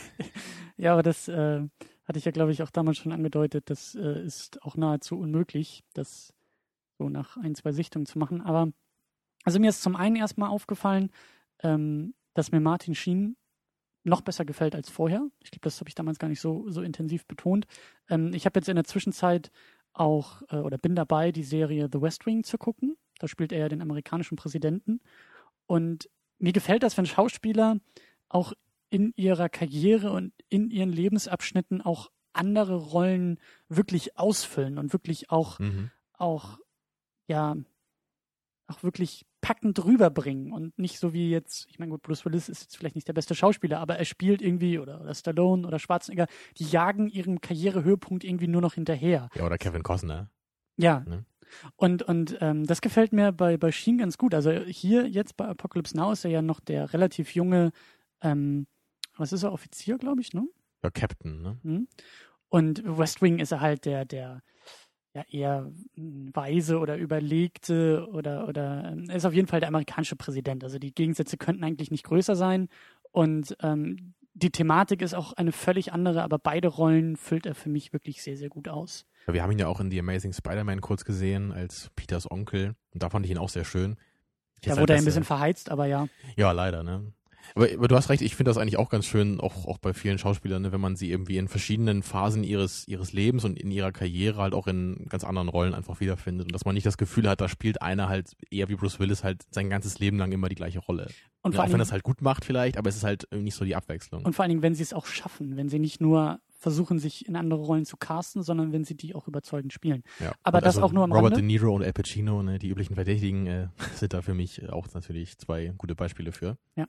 Aber mir ist jetzt auch aufgefallen, dass ich das nächste Mal auf jeden Fall die äh, Kinoversion gucken werde. Wir haben jetzt zum zweiten Mal die Redux-Fassung geguckt mit drei Stunden 15 Minuten. Und an manchen Stellen hatte ich, hatte ich wirklich das Gefühl, dass es, dass es irgendwie langatmig ist. Ich würde gerne mal diese Fassung sehen, die reduzierter ist und vielleicht auch ein bisschen mehr auf, auf den Punkt, um dann eben auch zu gucken, auf welchen Punkt Mhm. eigentlich. Auf welchen Punkt kann man diesen Film runter reduzieren und wurde er runter reduziert? Wir haben ja damals auch ein bisschen spekuliert, welche Szenen vielleicht nicht in der kürzeren Version dabei waren. Und ich weiß inzwischen immerhin sicher, dass diese ganze Szene bei den Franzosen auf dieser Plantage, dass die völlig fehlt in der kürzeren Version. Mhm. Was ja, glaube ich, auch 15 Minuten bestimmt sind schon mal. Ne? Mhm. Wahrscheinlich sind das sonst dann eher, dass einfach manche Szenen halt ein bisschen kürzer sind als hier. Aber ich glaube nicht, dass da irgendwelche ganzen Szenen sonst noch fehlen. Aber das ist halt echt so die einzige Szene, bei der ich mir halt auch vorstellen könnte, dass man die rausnehmen kann. Also ich will halt nicht sagen, dass sie ein Fremdkörper ist. Und ich mag sie auch sehr gerne. Ich mag den Film wirklich genauso, wie er ist. Aber da könnte ich mir schon vorstellen, dass man einfach sagen kann, so, okay, diese 15 Minuten, wo sie nicht mal mehr auf dem Boot sind, ne, wo sie wirklich in dieser Plantage sind, da diese Franzosen kennenlernen, die auch danach nie wieder vorkommen. Mhm. Ne, so dieser eine kurze Abschnitt, diese eine Idee, die dahinter ist, dass man die halt auch weglassen könnte. Der Film hat ja auch so ein bisschen was Episodenhaftes durch diese Sprünge von, von kleineren Stationen zur nächsten Station und diese Einblicke in den Krieg und ähm, ja, in diese Geschehnisse in Vietnam.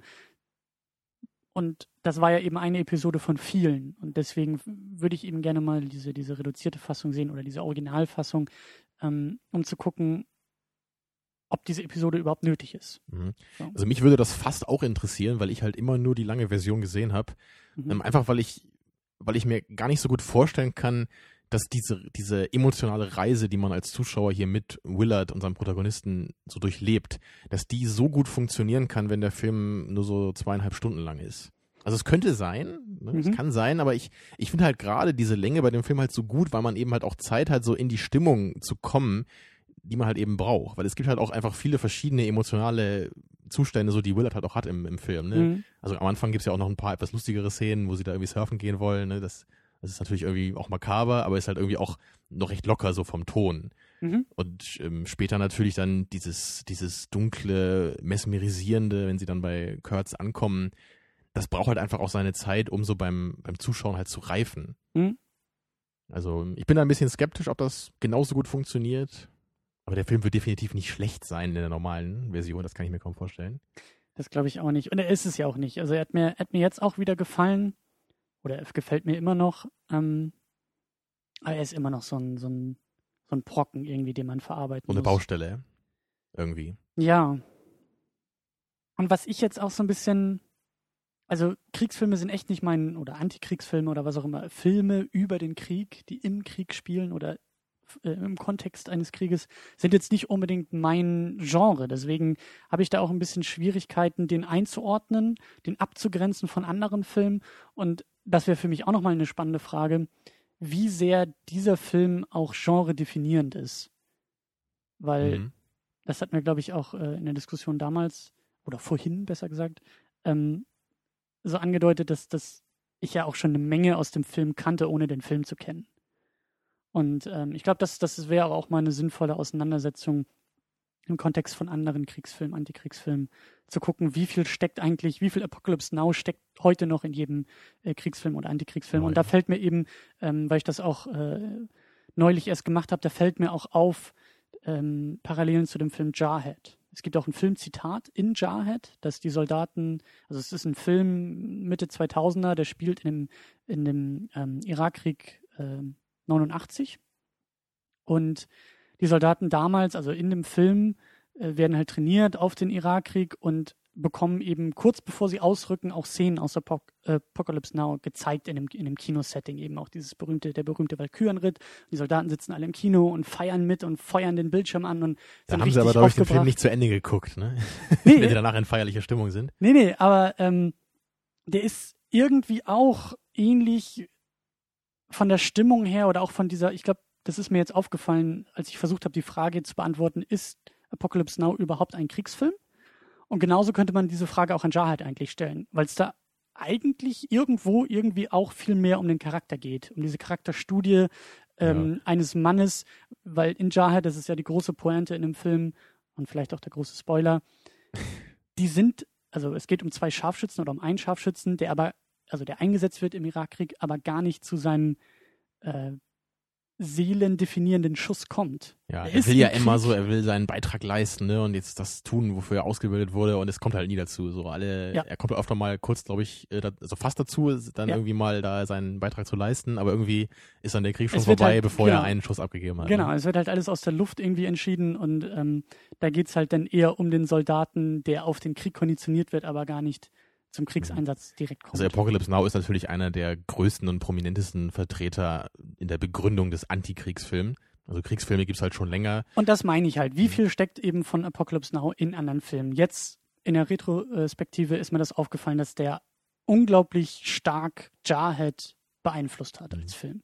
Also das die, wird sicherlich die, nicht der einzige ich meine, die älteren Kriegsfilme, die waren ja fast eher wie Western. So, da, da war dann irgendwie John Wayne bei The Longest Day und er meinte so, schneiden Sie mir den äh, Stiefel fester zu, ja, und dann geht's wieder in den Krieg, ne? Ja. Und das ändert sich natürlich dann irgendwann später, dass halt irgendwie der Krieg halt eher so auf diese menschlichen Motive halt abzielen soll. Genau. Aber da sind wir eigentlich auch schon beim Thema. Mhm. Das hattest du auch in der damaligen Diskussion so ein bisschen angedeutet oder versucht auch zu fragen.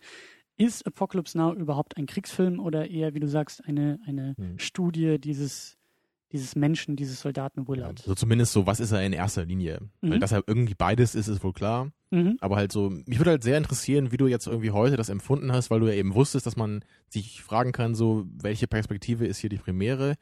Und jetzt, wenn du das im Hinterkopf hattest, hast du den Film ja auch wahrscheinlich ein bisschen in der Hinsicht geschaut. Genau. Und hat sich das heute ein bisschen geändert? Weil damals hast du ja gesagt, dass, für, dass es für dich schon in erster Linie sehr stark noch ein Kriegsfilm war oder ein Antikriegsfilm. Ja, mir sind jetzt viel mehr die Momente aufgefallen, die, die auf Willard abzielen und die ihn oder die sein Schicksal oder seinen inneren Kampf mit sich selbst und mit, also beeinflusst durch das, was um ihn herum passiert, aber was da eher in ihm vor sich geht. Ähm, es ist schwierig. Ich habe mir mehrere Punkte notiert, die mal in die eine Richtung deuten und mal in die andere Richtung deuten.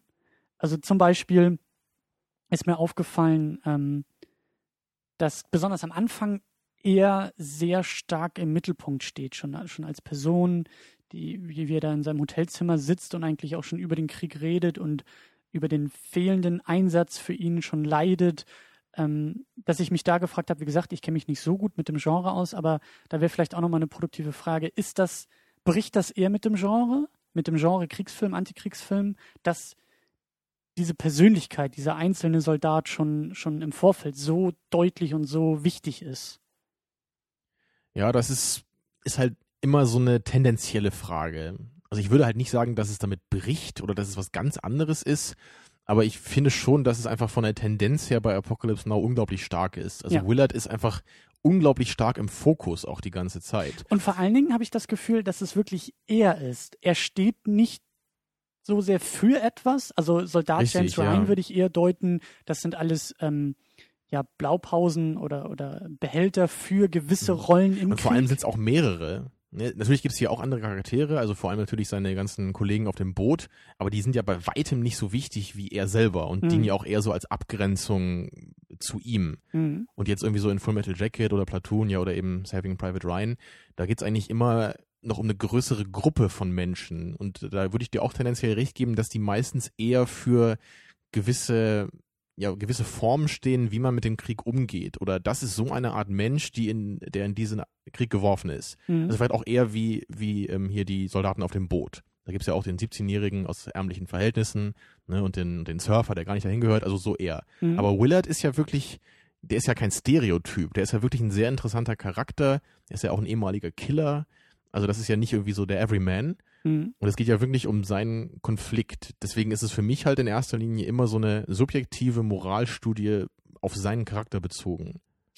Andererseits ist mir jetzt auch wieder aufgefallen, dass in diesen Kriegsszenen, wo der Krieg wirkt, wo wir auch mehr diese von oben Vogel- und Außenperspektive haben, er sofort weg ist oder so, so stark in den Hintergrund gerückt wird. Also wenn sie eben diesen, diesen Strand angreifen oder, oder ähm, ich weiß gar nicht mehr, wo, wo, wo das noch so sehr der Fall war, aber wirklich die, die großen, lauten, explodierenden Momente, mhm. wo es zum Einsatz kommt, wo irgendwie zur Waffe gegriffen wird und wirklich ähm, ähm, der Krieg passiert, da sind wir gar nicht mehr bei ihm. Da sind wir, also mhm. wenn du nur diese Szenen rausschneiden würdest, würdest du gar nicht wissen, um, um wen es geht. Da weiß ich eben nicht, wie ich das deuten soll. Das hatte für mich dann doch eher wieder den Eindruck von, okay, wir sind ja ganz eindeutig in einem Film, in diesen Momenten zumindest, da geht es nicht um einzelne Personen, da geht es nicht um, um einzelne Schicksale, sondern da geht es um das große Ganze, um diesen Krieg und vor allen Dingen um diesen, wie ich damals auch gesagt habe, um diesen Wahnsinn des Krieges. Wie du gesagt hast, da wird irgendwie, mhm. da, wird, da wird der Strand angegriffen, weil die Wellen besonders hoch sind und man da gut surfen kann. Da geht es nicht um irgendwelche strategischen Entscheidungen, sondern da geht es irgendwie nur um abstruse, wahnsinnige genau. Denkweisen. Genau. Ja, da würde ich einige Sachen zu sagen können. Also zum ersten, zum einen ist es natürlich so, dass halt diese Szenen definitiv da sind und sich da auch der Fokus ändert. Aber so im Verhältnis würde ich mal sagen, ist es eher ein kleinerer Teil im Film. Also es ist nur ein mhm. Bruchteil, würde ich sagen, im Vergleich zu den Szenen, wo Martin Sheen wirklich im Vordergrund steht.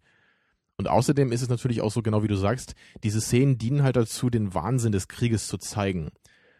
Ich würde aber halt nicht sagen, dass es halt auf jeden Fall der Vietnamkrieg sein muss, der diese Art Szene darstellt es könnte jetzt zum Beispiel auch irgendwie ein ganz anderes Setting sein, was eben die, die für diesen Wahnsinn steht oder für diesen, ja, für den Rahmen für Martin Sheens Konflikt. Also mhm. es muss halt nicht unbedingt dieses Kriegsszenario sein, es, es eignet sich halt nur sehr, sehr gut dazu.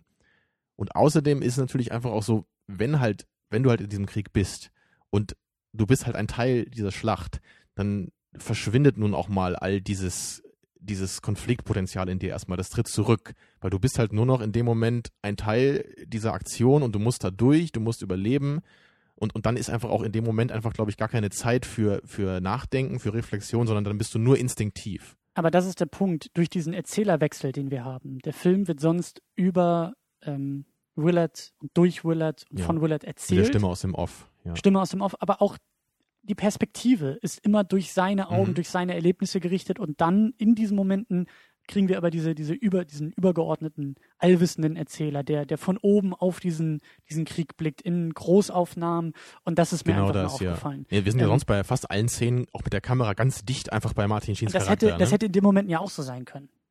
War es aber Das nicht. stimmt, das, ja. das, das ist der Punkt, auf den ich eigentlich hinaus will. Das ist mir, das ist mir in solchen Momenten dann wieder aufgefallen. Da hast du aber Allerdings- wirklich recht, das habe ich noch gar nicht so gesehen. Das ist bei Platoon und Full Metal Jacket zum Beispiel auch ein bisschen anders. Da sind wir eigentlich immer bei den Protagonisten, auch in den Schlachtszenen. Mhm.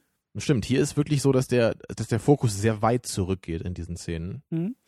Ähm, allerdings ähm, arbeitet der ganze Film ja auf dieses Ende hin. Und da ist mir auch aufgefallen jetzt bei der zweiten Sichtung, dass das Ende auch in sich so einen komplett eigenen Rahmen bildet. Das könntest du eigentlich auch schon fast rausschneiden und für sich stehen lassen für, als, als, als Kurzfilm. Ja, Ja. Er, er, er kommt endlich bei Kurtz an in diesem, in diesem Lager und das ist seine eigene Handlung, das ist seine eigene Geschichte, die da irgendwie passiert.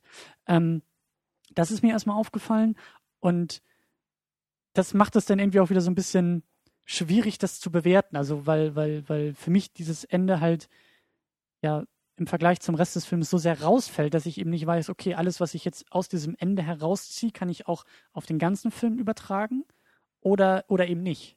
Also ist das Ende so ein starker Bruch, dass alles, was in dem Ende passiert, gar nicht mehr für die Bewertung des restlichen Filmes irgendwie taugt? Also ich würde eher sagen, dass ähm, so die ersten zwei Drittel des Filmes fast als P Prequel für das Ende zu verstehen sind. Ja, aber das weil es Ende, halt so stark darauf hinsteuert. Ne? aber das Ende ist auch wieder völlig losgelöst vom Krieg. Richtig, ja. Da, der Krieg passiert Mhm. in dem Ende halt nicht. Es hätte auch, also das Prequel, wie du es nennst, hätte auch ganz anders äh, sein können. Also wir hätten, also das wäre schon sein eigener Film im Grunde genommen. Das Ende könnte seine eigene Geschichte, sein Mhm. eigener Film sein. Stell dir vor, so ein, so ein, so ein Film wie, äh, was wir neulich gesehen hatten, Before Sunrise, wo ja nicht viel passiert, sondern wo nur zwei Menschen miteinander reden. Genauso hätte dieses Ende zwischen Willard und Kurtz zwei Stunden lang Dialog sein können in diesem Lager, wo es nur um Gut und Mhm. Böse geht und so weiter und so fort. Und ähm, deswegen, wenn man so das Ende betrachtet, da könnte ich dann fast schon wieder sagen, der Film ist ganz eindeutig kein Kriegsfilm. Weil das Ende, weil das, was in dem Ende Mhm. passiert, das, was gesagt wird in dem Ende, das geht über den Krieg hinaus. Der Krieg passiert in, dem, in dieser Endsequenz auch gar nicht und ist da vielleicht auch gar nicht mehr so wichtig. ja, der Krieg hat halt dann nur vorher dazu gedient, uns Willard näher zu bringen, seinen Konflikt zu zeigen, damit eben diese Dialoge, die er mit Kurtz hat, halt auch eben noch, noch tiefer sind und auch eher noch verständlich für uns. Weil wir ja eben auch einiges mit Willard erlebt haben und da ist ja auch ganz, ganz markant diese Szene so in der Mitte des Films, wo sie dieses vietnamesische Boot untersuchen und dann ja Willard wirklich zur Knarre greift und diese eine vietnamesische Frau da einfach hinrichtet. Ja. Weil das ja auch einfach was, uns was ganz Starkes zeigt über, über den Typen Mensch, den, der er halt ist. Und er sagt ja zum Beispiel auch, so er, er hasst einfach dieses Lügen in diesem Krieg. Wir brauchen halt nicht so tun, als wären wir hier irgendwie die Guten. So, wir sind jetzt in dieser wahnsinnigen Hölle und da brauchen wir jetzt nicht irgendwie diese eine vietnamesische Frau jetzt irgendwie noch ins Krankenhaus zu bringen. So, ne? Ich habe jetzt meine Mission und die ist mir nur im Weg. Mhm. Und genau das sagt Kurtz ja auch einmal, dass er halt auch Lügen hasst. Also da, da gibt's halt mehrere Momente, wo, wo er und Kurtz sich so ein bisschen spiegeln. Und wo das Ganze halt sehr schön aufgebaut wird auf diese letztendliche Konfrontation, die die beiden Charaktere haben. Und das ist mir dann auch aufgefallen in, in einer Sache, die Kurtz ähm, Willard erzählt. Und das wäre dann wieder für mich das Fazit aus, aus dieser ganzen, aus diesem ganzen Hin und Her, dass es doch ein Kriegsfilm ist und auch ganz eindeutig ein Antikriegsfilm ist.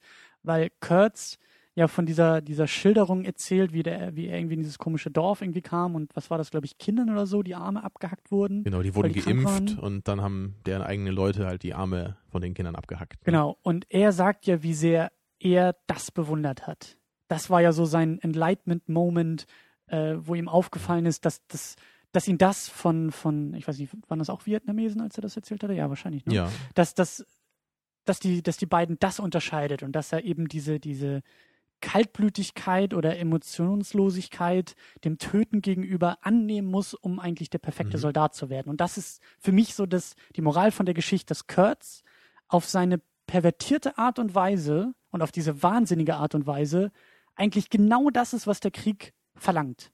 Er ist richtig. er ja. ist der perfekte Soldat. Er ist, er ist nicht mehr Mensch. Er ist von, von diesen menschlichen Komponenten, das macht ihn ja dann auch so wahnsinnig. Das ist ja irgendwie das, was diese, diese, äh, das, hat- das sagte doch auch äh, Dennis Hopper. Er hat irgendwie, ähm, was war das? das? Das Herz ist irgendwie, oder nee, der, der Mind ja, ist his clever. mind is clear, but his soul is mad. Genau.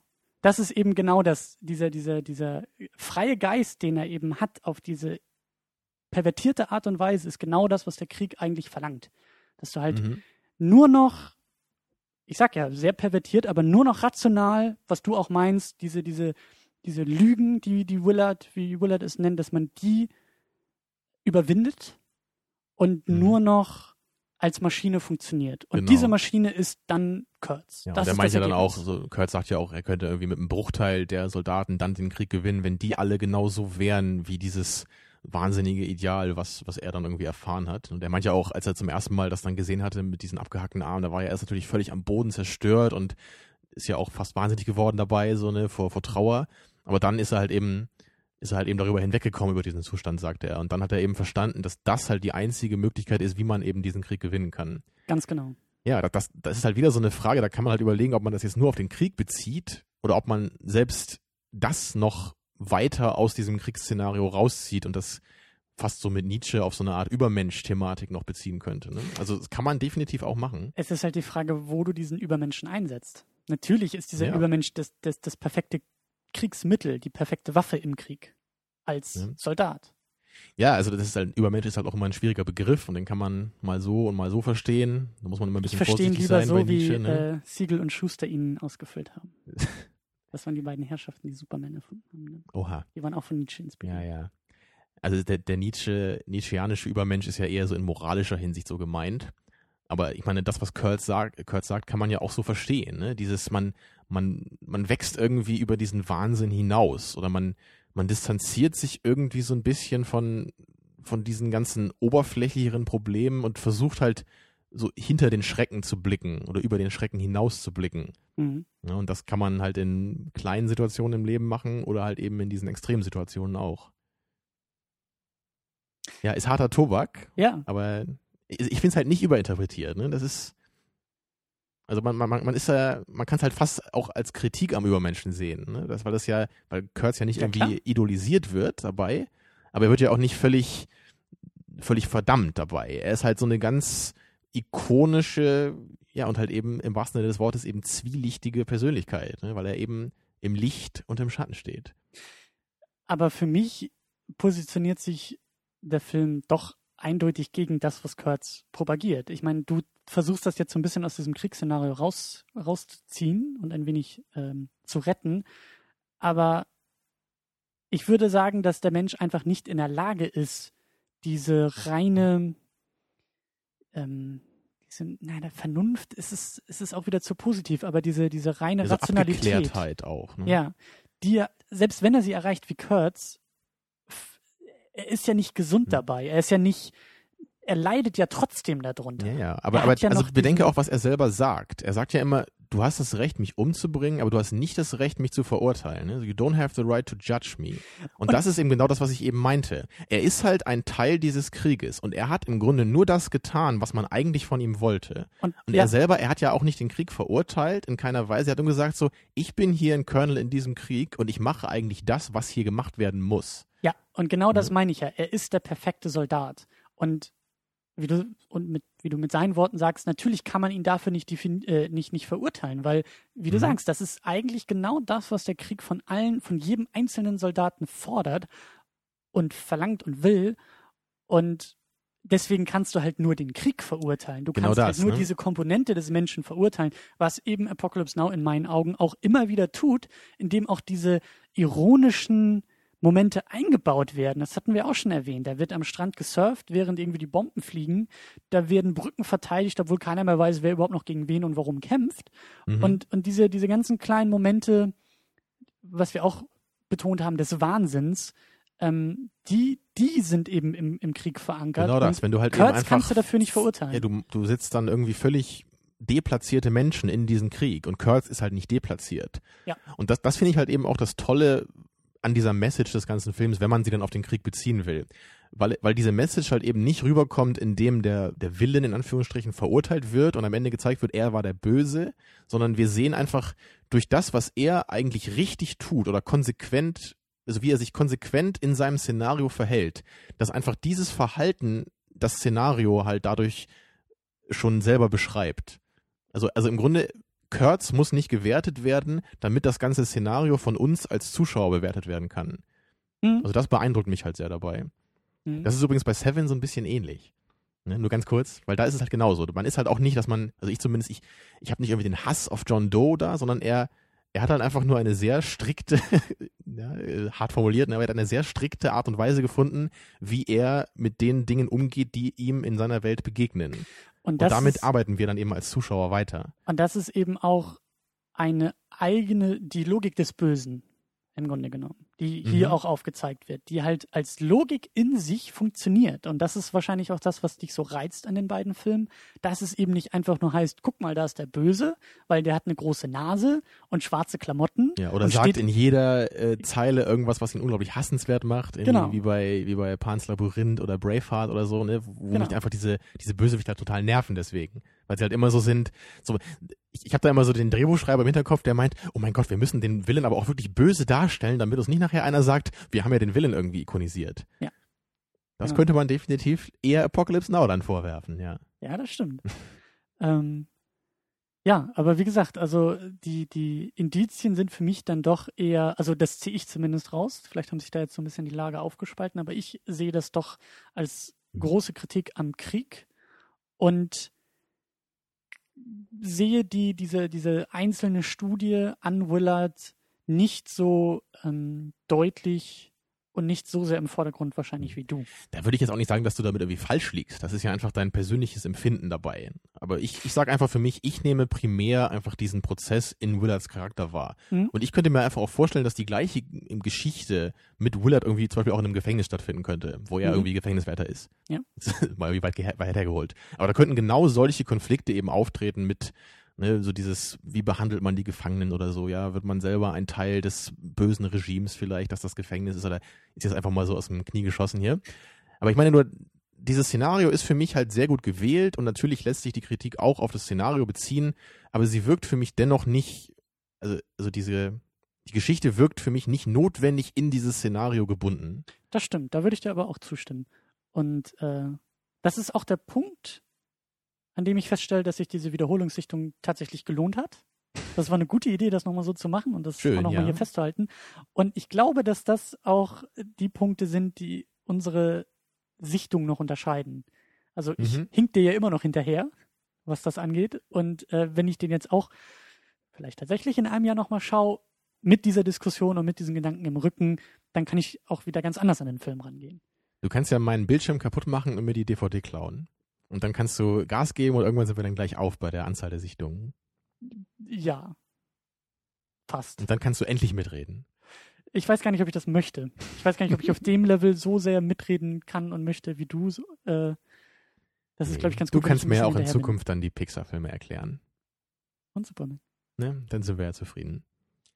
Ja, aber Ja. würdest du denn sagen, dass dir der Film heute noch besser gefallen hat als beim ersten Mal? Hm. Immerhin hast du ja schon ein bisschen mehr rausziehen können, glaube ich. Das auf jeden Fall.